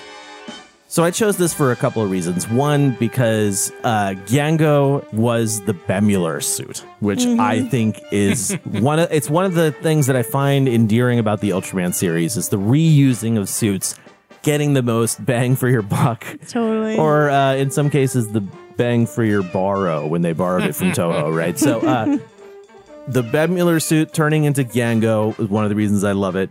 Uh, another reason I love it is that it starts with kids, and this is actually, you know, it's one of the aspects of Ultraman. It was made for kids Yeah. and adults, but they definitely said you got to put stuff for kids in there. Mhm. And these kids that find this like magic outer space stone that can turn into whatever they wish, but only for as long as they wish it. Yeah. And it has that sort of like Twilight Zoney kind of vibe just in the introduction.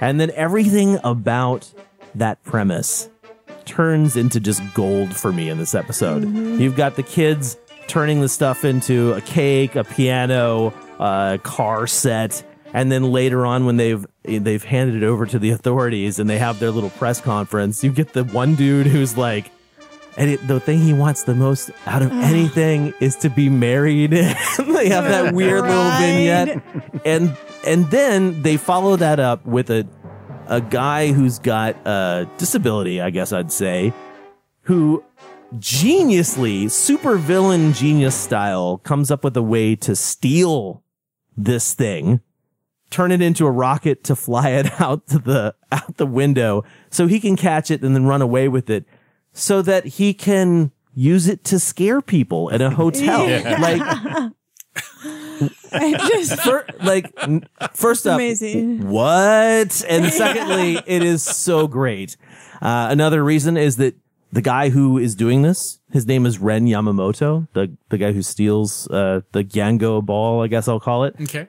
ren yamamoto is one of the actors you see in all the toho movies I toho thought monster so, movies yeah. getting attacked by monsters in, Yeah. in the very first godzilla movie he's one of the first people to die from the ships and in uh, War, I think I talked about it in the War of the Gargantuas commentary. In War of the Gargantuas, he's that very first dude who gets attacked by the octopus in his ship before Gaira shows up. He needs to stay off ships. Yeah. He- he's just, I think he really loved hamming it up for these things. And man, does he ham it up in this episode. Oh my gosh, yeah. Cause So his, much. in his, uh, I mean, his wisdom to make, make it some sort of like prankster monster. Like really, that's Yeah. what this is. Like he's turning this into a kaiju and then playing pranks on people. Like when he like orders the room service and then the guy comes and sees Yango and then pulls the old boy, passes out. Cross-eyed. And I love the comedy aspects of this show. You know, I love this might be a little more like fourth wall breaky this episode. And anyway, anyway, I've talked a lot about it. Let's hear how you guys enjoyed this uh, episode, Ruffian from Outer Space, Dave. I, for me, it was the uh, not so much that it's off the Bemular costume, but just the design of It's crazy. Django is weird and is like his little his little radar ears and his little, Little- magnet hands. Yeah. and it is like Yeah. just so so strange. And then just like the the strange sort of like I don't know. It was almost like a totem pole. the It way- does look like a Yeah, totem pole yeah. the way that yeah. the way that he's um, painted up like that. How about his sounds? A lot of these kaiju sounds in the Ultraman series basically take like the Baragon, Yeah. Varan roar. What is what's his his? sounds like a uh, recording of a monster roar, like a, a screaming monster, and like kind of not scratched, but like someone's putting their hand on the record to slow it down, speed it up, kind of thing. Like,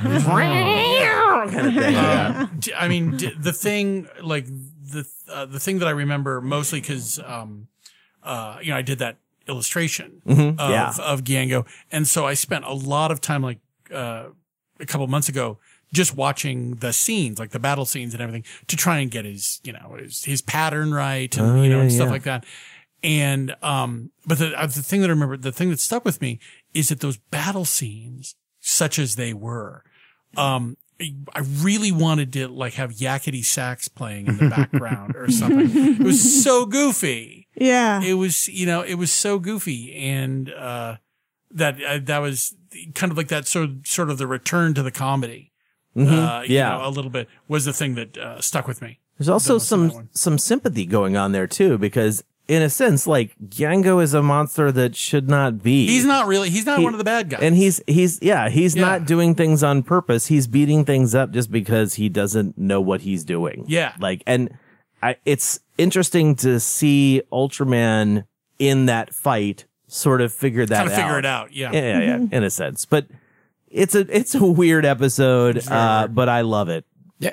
So yeah, you mentioned a couple of things that I really like about it. One of them is the genius way he gets the the the the rock. Uh, uh, he he gets he gets a a, a wa- like a walkie-talkie or something like that. So he's hmm. sitting in his car and he's remotely oh, talking to it because Oh, he was in that Yeah. conference, Right. And he puts And the puts- walkie-talkie right, under the the, desk, like tapes it, to the bottom of the but- desk, and then he's in his car talking to it. Yeah, But they have this stone in a box. And so the first thing he has to do is like, all right, turn to a liquid. Oh, and so that's it runs out of the box. I'm like, what's going on here? It Yeah. says blood Looks coming like down. blood. And then turn into a rocket. I was like, all right, that's hilarious. And he gets, he gets a hold of it.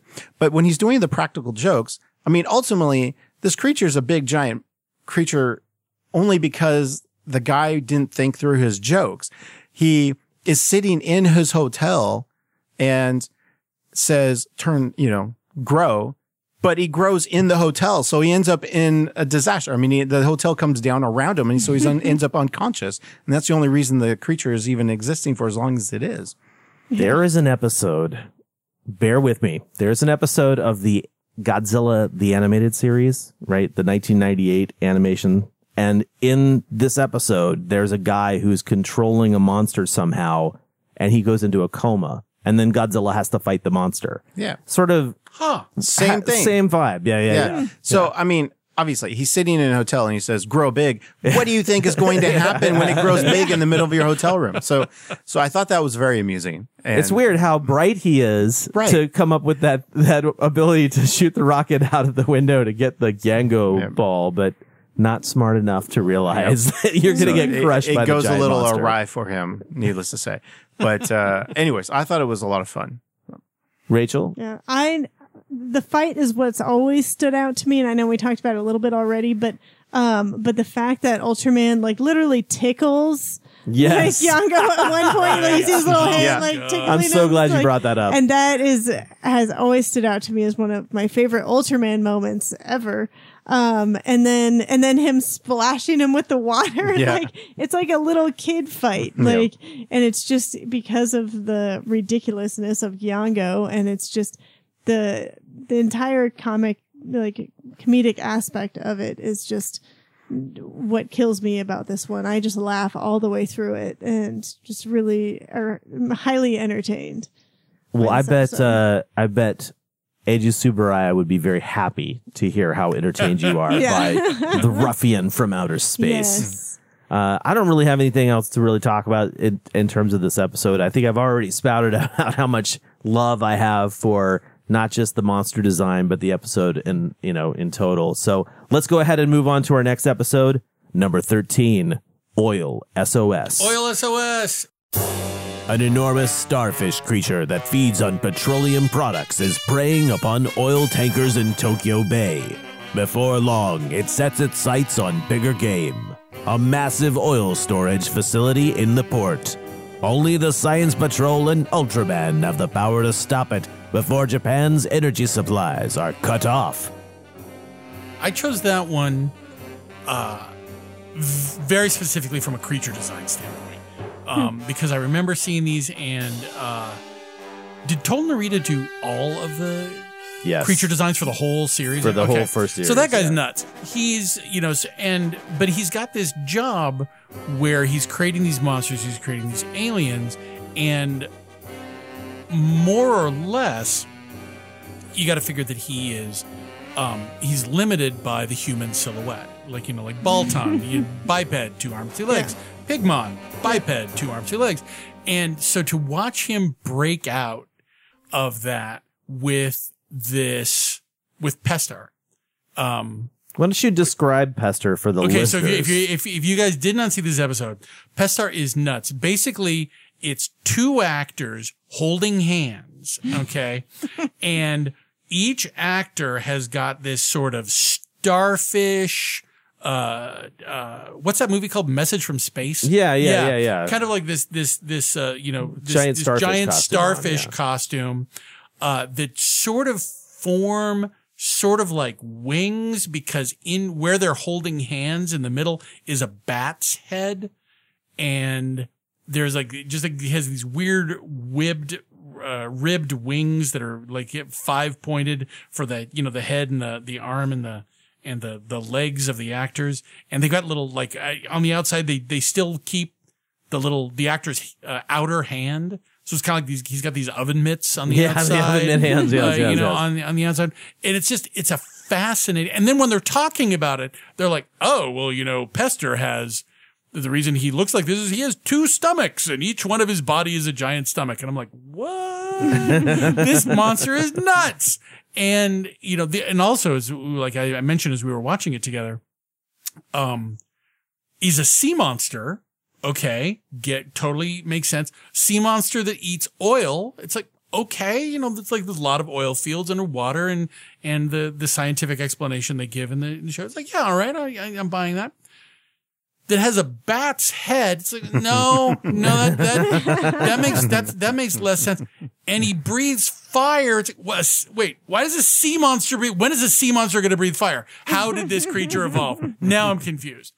But I, but I love, it's just the, the, the design is so out there. And I mentioned that they, they do repeat this, um, this model in a later Ultraman episode. And if any of you guys remember, if any of you listeners remember which one it was, please email us because we couldn't remember what it is, but there's another double starfish monster that's like shiny red and blue. And he's got kind of a sea anemone head between the, where the, where the hands come together. And we couldn't, I couldn't remember which show it was, but it's, but it's just so fun to see them taking these liberties with the human form to create these new monsters. And then like mm-hmm. later they do it with Dodongo, you know, basically the, the pantomime horse of Ultra Kaiju. Yeah. And I know they do it, they do it a couple of other times. There's one where I think that like the monster's head is just basically just a giant head with two little legs and the monster's face is where the actor's crotch is.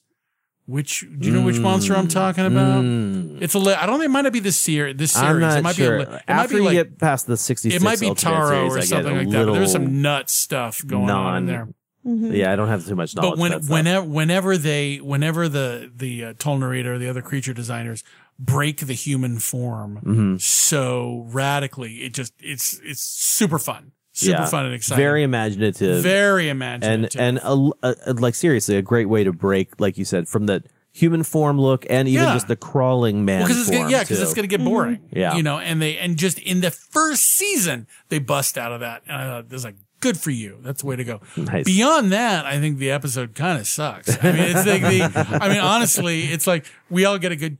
Uh, kick out of the way that he like scarfs down those oil cans. It's the best. Like it's kind of a ridiculous thing, but it's like the you know the one of the things that's so fun about these episodes is the fight between Ultraman and the kaiju. Yeah. And it's like this one is just weak. It's like I was like I was expecting some because like here's this thing maybe he's gonna like wrap Ultraman up in his big stomach wings, or maybe he's gonna like I don't know what he's gonna do. The one cheap shot to the back and then Ultraman kills him. I was like, oh, this sucks. but and then the, and then the big the big fight is between Ultraman and the refinery fire, which is interesting from the he's still there to help you know humans. Yeah, well, you kind of get mm. two big fights in a sense because you get the Science Patrol fighting Fighting Pestar, Pestar, that's and trying to find the right moment to fight Pestar, which I found to be kind of the most interesting thing about the episode. Yeah. We got to feed him this petroleum so we can So we blow, can blow him, up. Yeah. which they don't do. so that was a lot of time well spent that Ultraman could have been fighting Pestar, but no, go ahead, guys. Great it's a- episode choice, dude. Yeah, you know, no, but it's like this, but it's all it's all about the critter. It's all, and it's like really that's why we, we like that's why we watch these shows. We we watch them for the critter, and um, but it's interesting to me how sometimes and this kind of relates to this. How a lot of times some of the weirdest or even dumbest monsters turn out to have like the best fights with um Ultraman. Mhm. Like, Yeah. like, are you, like, do you know the, the monster Nova? The one who looks Yeah, like, yeah, like, just like, like a- like a, like a a, red sheet ghost. the- yeah, yeah. like a cherry tomato, like a red sheet ghost. And it's like, you look at this, like, that is the dumbest character ever. And then he kicks Ultraman's butt for most of the episode. it's pretty interesting. And uh, this is kind of the this is the flip side of that. It's like like all this like oh this monster looks great. Oh, let's make it about a refinery fire. Okay. Yeah. I guess I guess you could I guess you could do that. Uh, not you know not where I would have went with it, but yeah, you guys you do you. So, um, but it, you know I love Pestar. I loved him in in this. I loved him when he returned in Ultraman Great. Um, it's it's just a good. It's just a, a really wild, fun monster. There's a really cool promotional image here from, uh, I'm guessing 1966. Oh, that's so Pestar funny. At a gas station. Getting Uh, gassed I up love by it. the That's attendant. great. I will I love include a link in the, uh, in the show notes to that for the listeners, hysterical. so they can also see the hilarity. Anything else to add about Pestar? You know, I mean, I just agree with Dave about Yeah. the the costume. Mhm. Uh, the, the the fact that they they were making an effort to disguise as best they could at the moment, I guess, uh, that it's just a guy in a suit. Uh, Mhm. you know, Mhm. by changing the form a little bit, uh, it can, it can go a long way. You know, some of my favorite attempts of this, I mean, are like Extro, you know, the aliens walking backwards. Yeah. You know, this is getting way off topic of kaiju stuff, but, but that, this idea of, of Just busting of up the human silhouette. busting up the human silhouette. And, Yeah. and, and at work, we've done some costumes like this too, where it's, it's some of my favorite ones, uh, where we've taken two people and you just, you know, you turn one of them around backwards and, and their head becomes the tail and the other person is operating the head and, and you just, you, you disguise how these people fit into it. Yeah. I, I like seeing attempts at this. And That's uh, why I love Legion so much Right. from Gamera Yeah. too. Oh yeah. So cool. And the oh, the other thing about this episode that caught my eye is like I think at this point in what I've watched so far, this is the most miniatures I've seen, Mm. especially miniatures getting blown up in in the entire Mm. show. That's Lots of fire in this episode Wow. too. Yeah, yeah. So and, and blowing up miniatures is always fun. So- Rachel? Yeah, I'd I'd say the guys covered it. It's um yeah, it's all about the creature, man. I've always when I picture Ultraman and think of like the wildest costumes, I always picture that like two guys, like you said, holding hands, like just with the bat head. That that costume is so fantastic. I really want those two guys, one of them to be holding like the rod that is the the base of the bat head, and the other one to be pulling a trigger that makes the mouth Right. open up. See, I oh, picture- sure, why not? Absolutely. even though it's too big for that and like you said it's probably operated more like what you said but i like to think that one of the guys is actually puppeting it like it's a sock puppet in the middle there I- like I- his hand in it. I bet that's what it is. It probably is like that's- i like to think that it's just somebody in the middle I- like okay and this is Yep. his head. And then i want to think i want to see what that discussion was when they were designing it of like okay you guys one of you you're going to be standing like this. One of you is puppeting the head in the middle with your hand. And it's just like you think this is gonna work I'm I'm guessing they had two guys stand together holding hands. Yeah. And then they just covered them with foam. And they Right. said, wait a second. This, this is looks pretty working. good. This I'm is liking what I'm working. seeing, guys. Yeah. Yeah. But uh, in terms of design, yeah, I love the Pestar design. Super Yeah. cool. All right, let's go ahead and move along to the next episode. That would be episode 28 Human Specimens 5 and 6. Yeah. A mysterious bus crash leaves Ito in the hospital with two broken ankles. Cap decides to follow a mysterious woman who seems to be unharmed by the crash and unconcerned for other travelers on the bus. He soon learns that a strange alien named Dada is stealing scientists in a nearby research center. This is a Dada episode. This is the second episode I chose. I chose this episode because, like we said earlier, as one of the very first episodes I ever saw, and it's so iconic. Dada is Dada's great. visually stunning, in my opinion, especially uh, the history, the longevity of the of the kaiju or the alien, I should say. And uh, another reason I chose this is because it gives the human cast a pretty good chance to shine. I mean, they get a great chance to shine in a lot of the episodes, but this is not necessarily a Ultraman heavy episode. You're seeing a lot more of the Science Patrol This is true. dealing with the alien on their level until the end of the episode. You know, the formula where Ultraman shows up, the alien shows up uh, as a big monster too. And then on top of that, Dada's uh, power set and what they're doing on Earth. They're they're collecting these little specimens. They're first they're turning people tiny, Mm-hmm. and they're putting them in these tubes. And the scene where they showcase the tubes, in my opinion, is so well done that there were times when I was like, "Am I looking at a figure of a human or a just person who like they matched it up so well?" Anyway, I I'm infatuated with the Dada. Also because Lady Kyle loves Dada as well. And so that's Oh, yeah, also great. helped facilitate my love for this just black and white beast from outer space. I love I love everything about the way that this episode goes down. And specifically that Dada has continued to be a villain in, in the Ultraman universe. I mean, throughout the entirety Oh, yeah. of the series, you can watch series today where Dada is part of like Well, he's- he's- an he's in- alien he- in conglomerate. anime. yeah. Oh, and he's, in the, Netflix anime, too. That's right. I mean, yeah, like, yeah. He's, he's he's one of the big ones. So, uh, well, I think I've talked a little bit too much about this. So, what do you guys think about Dada, Rachel? I love Dada. Um, I like you said the design. Well, for me, I as a quilter, I I want to just make a quilt inspired by Dada because that geometric design is so fantastic, and it's just Well, that'd be awesome. You have a It'd so place for it here. You could leave it at the house. right? Yes, yes. Um, I think we just found a quilt project. right? I know. like it. I'll I get have in so line. many ideas. Yeah, exactly. so many things to make.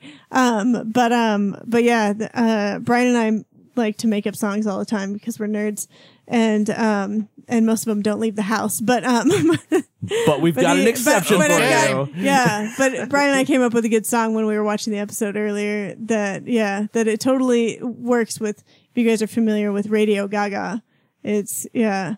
Alien Dada Alien fits Dada. that There you go, perfectly. Yeah. That um but yeah. It's all you see is alien dada. And then but then it goes weird because there's alien doo doo. Oh. alien dada.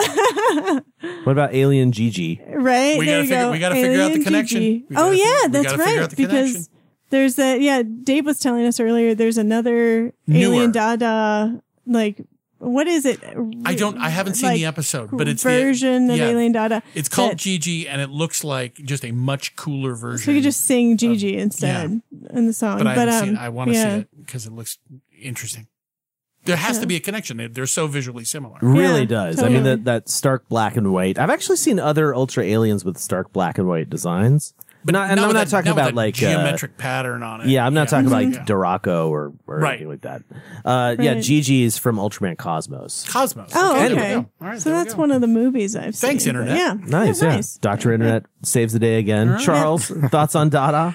Uh, not not as many as maybe the other episodes because I think I may have faded in and out while watching this one. it was late. But uh, the the one of the first things that caught my eye was like Wow. Okay. So they really had no budget. It is a paper mache head, right? I mean, something. it's- yeah. Made out of it- duct tape or some. I don't even yeah, know. I, I thought the design was interesting. Uh, That that aside, uh, uh, whatever craftsmanship was in it, I thought it was interesting. I like the actually, it's a good point. You know, when you see these aliens, especially nowadays, I mean, you you see so much emphasis on kind of gross biology stuff, and and to see something that's like simple, basic. Uh, Streamlined. ge- streamlined, Yeah. geometric stuff. I think that's fun, and uh, I like I like the design for that aspect and the stark black and white. But um, there's a there's a moment when they're fighting uh, when they're giant size. Ultraman's fighting him and blasts him straight in the face. And I was like, all right, this is awesome. And uh, and uh, and you and he's got battle damage after that. His, Yes, his, yes. I, I thought that was really cool. There- and oh, and Yeah. and the you have multiple aliens here, and they did go to effort to make them distinct. And Yeah. and it's very easy when you're on the shoestring budget to just use the same thing over and Yeah, over again to describe totally. the, the the population. And they they go to an effort, and it just definitely it may have been the same body, but it, I uh, it was definitely different heads, which was cool. I would actually like to spend a smidge of time talking about the design of those faces because as an artist, Dave, Yes. Didn't you seem uh didn't you see a little Picasso in those facial designs? I mean, they're not exactly Sure. you know like a gray or they're not Right. I mean, they Oh, they're no. very very Dada in a They're- sense, they- you know. Ooh, look at you. Look what you just did. Mm, art history. yeah, actually, if you guys don't know, listeners, the reason Dada is named Dada is after the Dada art movement. So, Well, there you yeah. go.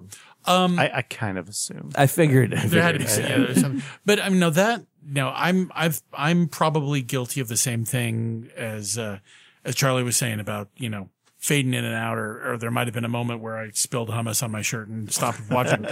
um, what I what is the rel- did you, do any of you guys catch what is the relationship between? Because it just seemed to me like one of them would disappear and the other one would appear. And I wasn't sure what the relationship was between the three faces. You know, I don't know exactly either, but uh, I know at one point they say when the they're, the two of them Is are communicating. talking, yeah. One of them says something like, "You only have 101 Dada left," and so Oh. Yeah. I was I wrote that down I because missed I was like. Okay. Maybe that will. That's like kind of like at the beginning of, Okay. of the invasion aspect, and I was like, maybe they'll answer that later on. And I actually have to say, I didn't see any kind of answer to that. All right. I, I just kind that of assumed that? it was it was their Is there- unit, unit of time, and then it's just he's only Yeah. got Oh. limited time limit left or whatever. Well, oh, or- yeah. that's like their time limit. Yeah. They- everything's Dada. yeah, They're like the, they're like the. Smurfs. Just everything is Yeah. like, I, you know, oh, it's time to Dada. All right. Yeah. I'll see you later. That- I mean, that was what I was How's the thinking. day? But, you know, all the doesn't- Dada day. yeah. Same Dada, different day. Yeah. Sorry, I'm gonna stop doing that now. Um, but yeah, I mean, or it could just, you know, the, one of the things that I appreciate about, um, Eastern storytelling, uh, especially in like a lot of the Eastern, uh, the, the Japanese horror movies I've seen, like, they don't feel the need to explain everything. Yeah. True. Yeah. Yeah. You know, and it's like, this is his alien. It's like, okay, so part of the time his face is pink and the other time his face is yellow. Okay. Oh, there's blue face too. All right. Yeah, uh, Yeah. sure. He's alien. Uh, who are we to judge? So, I mean, maybe, I mean, it could be that. Um, and you just kind of throw in this thing in there to make him seem more alien, Mm-hmm. you know, to, you know, to the way things are. Um, or I missed the reason Yeah. why Right. he has, he, he's flipping back and forth between these three. I don't think you missed it. I mean, basically, Okay. I think I think it's one of those things where it's like the designer, I'm down Narita, just I'm- said like, yeah. here are the different designs, and they just did them. Yeah. I'm, Yeah. I'm totally down with that. So there's probably like four or five Dada aliens running around somewhere on Earth Or right something. now, yeah. looking for Ultraman. Well, I mean, isn't he? Isn't isn't like? Isn't it called? Isn't like the subtitle the three faced alien or the alien with three faces or something like that? Am I mix? Am I Mm. confusing that with something else? I think you might be. I might be confusing that with because this something one's else. Okay. the title of this one is Human Specimens Five and Six. Yeah. yeah. Yeah. but Okay. Anyway, Ah, there we go. iconic alien.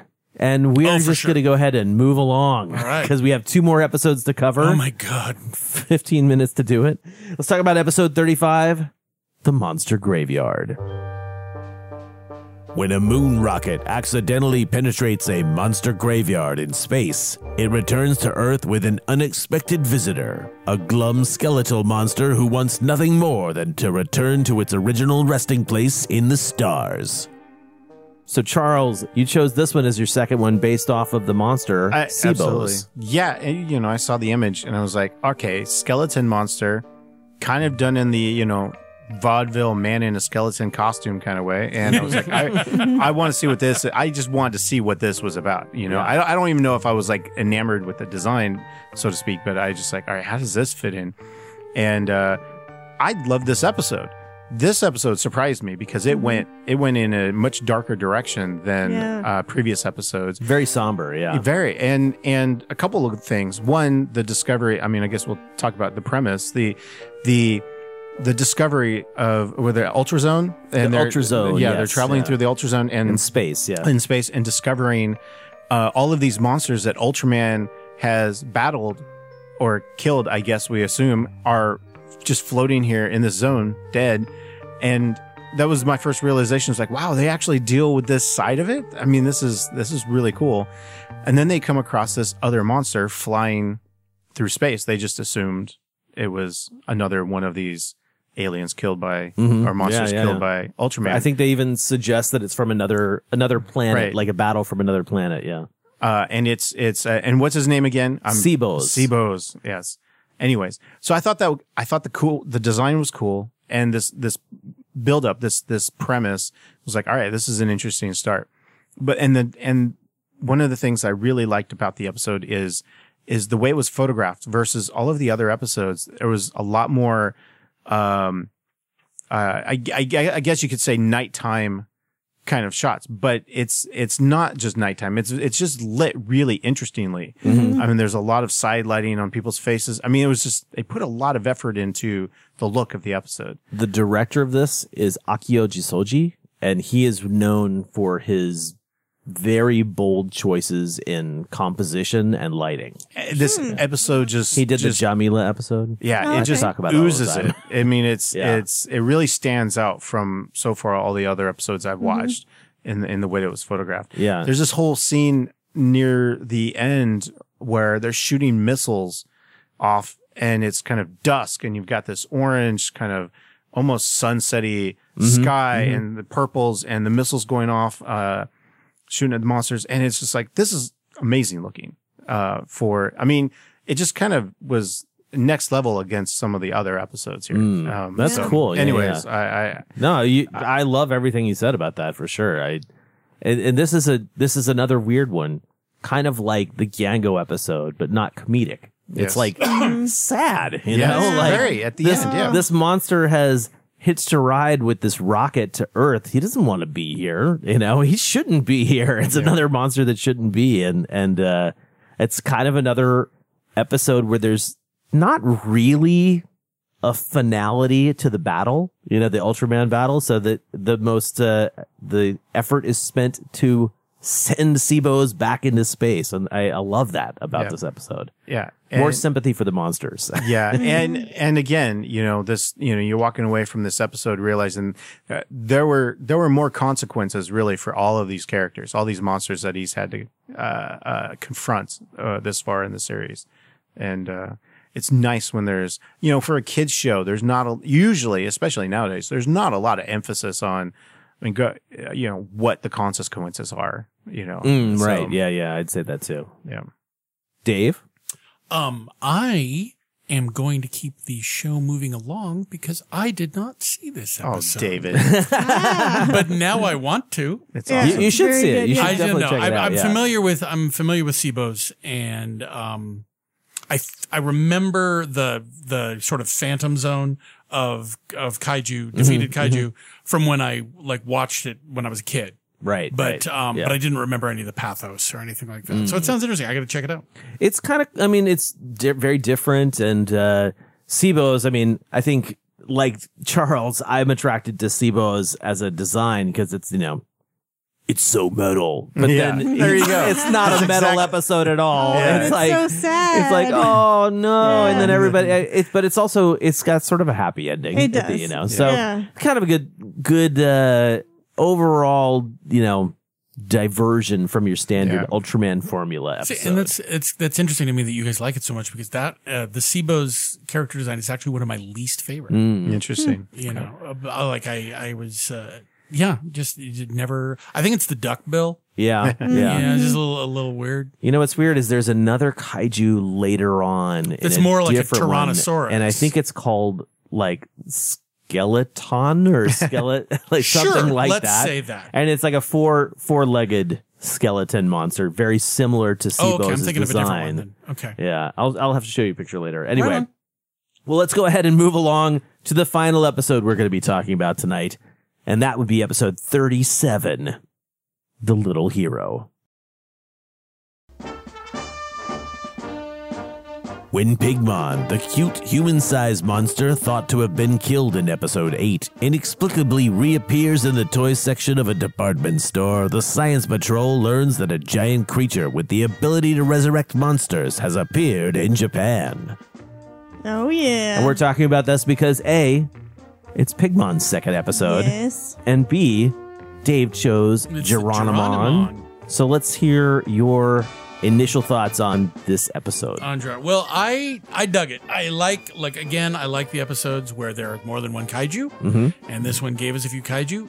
Um, this one I actually didn't see when I was younger. I saw this one for the first time um, after I had collected the Bandai figure of Ah. Geronimon, and I always looked at them. I'm like, I was always really confused by the by the design of that one because he's got that big feather, Feather- headdress, the headdress, and the yeah, yeah, weird yeah. beard and like you know all that stuff.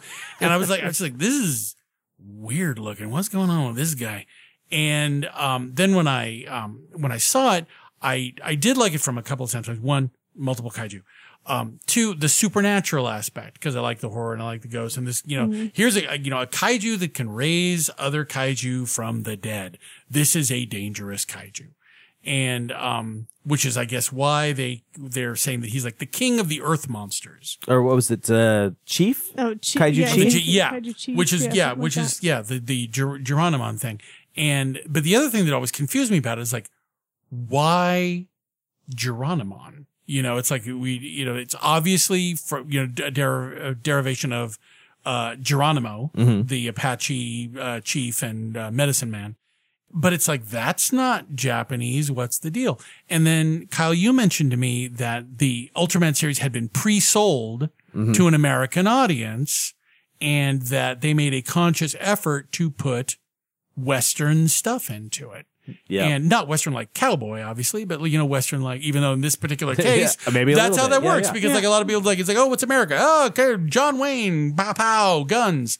So, um, so they put Geronimo into it. And like, then all of a sudden it's like, okay, well, at least now it sort of makes sense that, that this, that there was this weird Western reference Mhm. in this show. And so the chief, you know, a, a, famous chief uh, from American history is the chief of the monsters in in this thing. And his uh, the other thing that I thought was just always stuck with me is how weird his powers are. Mhm.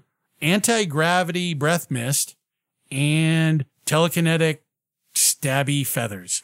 and the ability to resurrect monsters. And the ability to resurrect monsters. Yeah, Yeah. let us not forget Yeah. the whole premise. Such Um, a crazy, crazy power set. Yeah. Um, just uh, trivia about the one of the things that I do think was think was interesting. And if you guys, uh, if listeners watch the dub version, they will pick up on this because the mistake exists in the dub version. Uh, originally, the monsters were supposed to be uh, instead of Duraco and Teleston, it was supposed to be Red King and Gabora. And uh, in the dubbed version, when they're flying over and they see Duraco and Teleston, they say, "Oh look, there's Red King. Oh, there's Gabora," and it's like, "Wait, what?" That was uh, that was the original script, but they couldn't use those suits because they were too jacked up from other episodes. They were too, and so they're like, "Oh, which which which suits aren't completely destroyed? Duraco and Teleston. Okay, you guys are you guys are in." You know, and so and so that's how they chose they ended up choosing those two monsters. Maybe they could have used the Gamora suit if they hadn't just messed it up so much in the second Yeah. Gamora episode. Well, yeah, and that's like depending on like what internet article you read, Mm. it'll say Gamora, Red King Gamora, and then the other one will say Red King and Gabora, Mm, which is a really different monster. interesting. And the dub says, I had read the article says, oh, it's Red King and Gamora. Yeah, that makes sense. If I was gonna resurrect two monsters, Yeah. I'd resurrect those guys. And um, but then the dub says Gabora.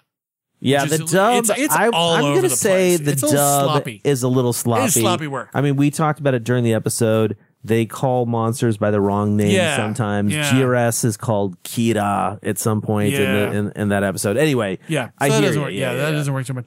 Um, and then you know this is we we also uh, mentioned how like uh, uh, Ito, the comedy relief Mhm. of the Science Patrol, is having this existential crisis because nothing he does is good enough because Ultraman's here and he does everything better than we do. So why even go on? And he's having this terrible crisis. Uh, and then, and then he, uh, he creates a new weapon that can defy physics by violating the law of conservation of mass and completely make a giant monster disappear with one shot. And it's like, this is the dude who's having it. I just like, I can't even wake up before 11 o'clock some mornings. And this guy is complaining about his life. I, you know, it's like, come on. I come on, love you know. that the effect of that gun though. It I reminds know. me of It's- Tron, like when they Well, like, start they just digitizing and things derezed, get like yeah. derez like five or six. Yeah, yeah. It's crazy looking. you know, but it's like then they inv- then they invent that weapon, and it's like, oh, well, Ultraman can go home, I guess. Yeah. Eh. So let's uh let's talk to Rachel, who also chose this episode because of Pigmon. We spent a lot of time talking about Geronimon. Yes. And We've already talked about Pigmon, but this has this episode has some very interesting Yeah. Pigmon culture going on. It does. And I think it'd be a shame if we didn't focus on it for just a little bit. I know. It's, I love that them trying to figure out what he's saying and the amount of Pigmon's like squealing that you get is great. You're welcome, listeners. Yes. Um, That's gonna be my new ringtone. good stuff. Yeah. Won't be annoying at all.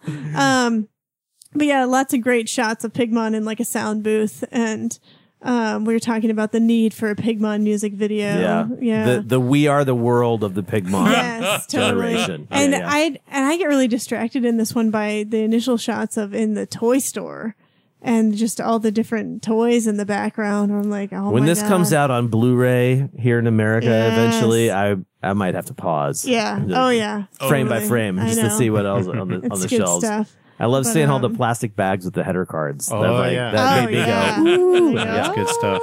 Yeah. Collector so- brains. Yep. Yep. Yep. Yeah, but it, it is a good one. I definitely watched Monster of Lawless in the Lawless Zone. Monster of Lawless. What's it Lawless called? Monster Zone. Lawless Monster Zone. Thank you. I was That's like, all right. that's not right. That's what I'm here for. Um, way more than than Little Hero.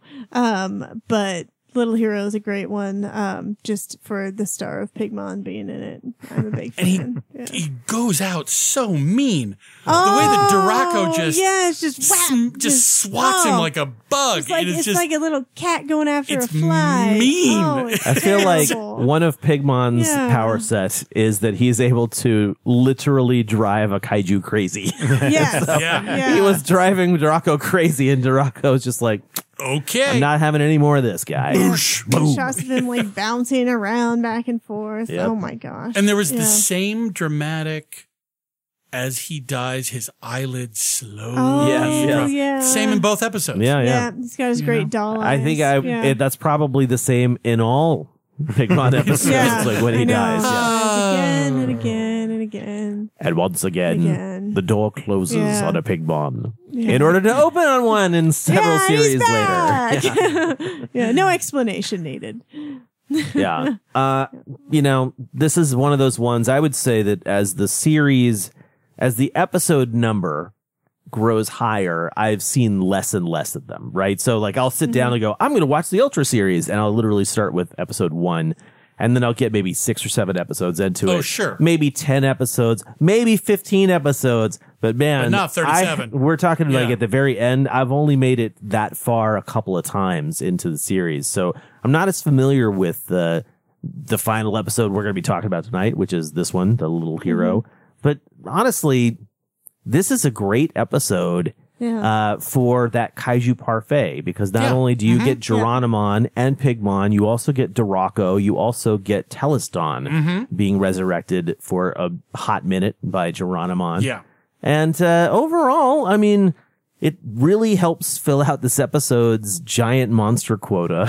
you know, I I wonder how many. In you know, if I had been keeping track with a little ticker. Oh, yeah. How many monsters in each episode would that tally out to? Even even counting the Mhm. repeats like Pigmon, Yeah. Red King, etc. I'm sure it's out Anyway, there. it's Oh, way high. I'm sure. And I have to mention that Pigmon becomes an honorary member of the Science Patrol in this Oh, one. that's true. Yes. Very true. Fantastic. Yeah. But does he ever come back with the But he Science comes- Patrol uniform? Oh on? my God. I totally thought that that needs to happen when I was watching this episode too. Yeah. So if you're listening to this and you are an artist and Right. you just want to take a stab at it, I'm go. sure Rachel would love to see it. You should post it in the Kaiju Corps group Yes. on Facebook. Please do.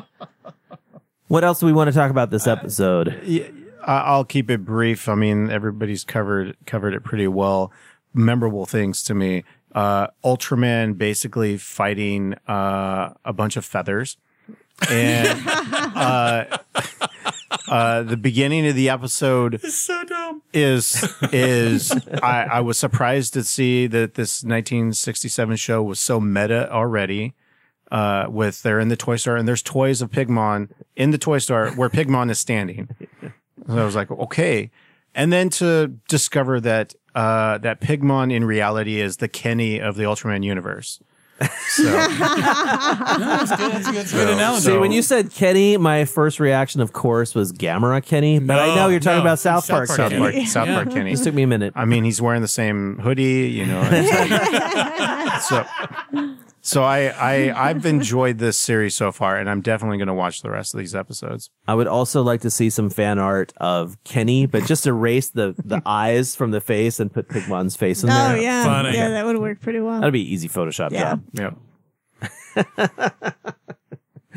Uh, you know, I don't have anything else to add about this particular episode. Uh, I think really quickly, you know, the there's really only two more episodes in the series, and that final one is pretty cool. Have you watched it yet? Not yet. You got to check it out. Uh, I can't wait to hear what you think when you finally see it, because essentially, I mean, spoiler alert: Ultraman meets his match. Oh boy. Yeah, uh, great. who's the monster series? now? Zetton. oh yeah. Yeah, yeah. Yeah. Zetton actually, little trivia for the listeners that no one will ever need to remember. Zetton's noise is one of my favorite kaiju noises of all time. He's like a giant Pokemon. But it Just also says goes his like name. that, Oh, that yeah. sound, that That's sound amazing. effect, not his like. That's yeah, yeah. that's cool too. Yeah. not nearly as cool Doesn't as make the, it- like, that's mine too. Yeah. I want that to be my ringtone. Anyway, That would be a good one. you guys, uh, thank you so much for coming over and watching these Ultraman episodes. Yay. Someday Thank we'll you. have to talk a little bit more in depth, even even more about some of the future series in this Ultraman universe And space giants. and Space Giants. Don't let me forget. I won't. My gosh, I don't know if I could mainline the entire Space I know that would series. be hard. In, in all fairness, that would be hard. I think there's like 50 plus episodes that of that show. that would be hard. Oh, boy. Anyway, yeah, Ultraman was Are cutting they it five close at minutes each? 39. Yeah. uh, but seriously, Ultraman is a is is a series that deserves the deep dives, and I hope that what you guys have heard here from us tonight, and what you'll probably continue hearing from me in this episode after we close out here, uh, at least gets you interested in the Ultra series if if you weren't already, because man, what a history! Deep this dive, baby. has. So much. So much. All right. Well, guys, thanks for coming over. Yay. And uh, just want to say if you are out there and you have not seen the Ultraman series, I would not suggest that you buy it just yet. I mentioned this in the Ultra Q episode. Because Tsuburaya won the court case that basically says they can release things in the United States now, I have a feeling that we are going to see Ultraman and Ultra Q and Ultra 7 being released domestically here in the States in the coming X time. I don't know what that's going to be, months, years, etc. But basically, I think that's on its way. So, what I would say is hold off if you can. If you cannot, it's available, but you're just not going to get like the best quality.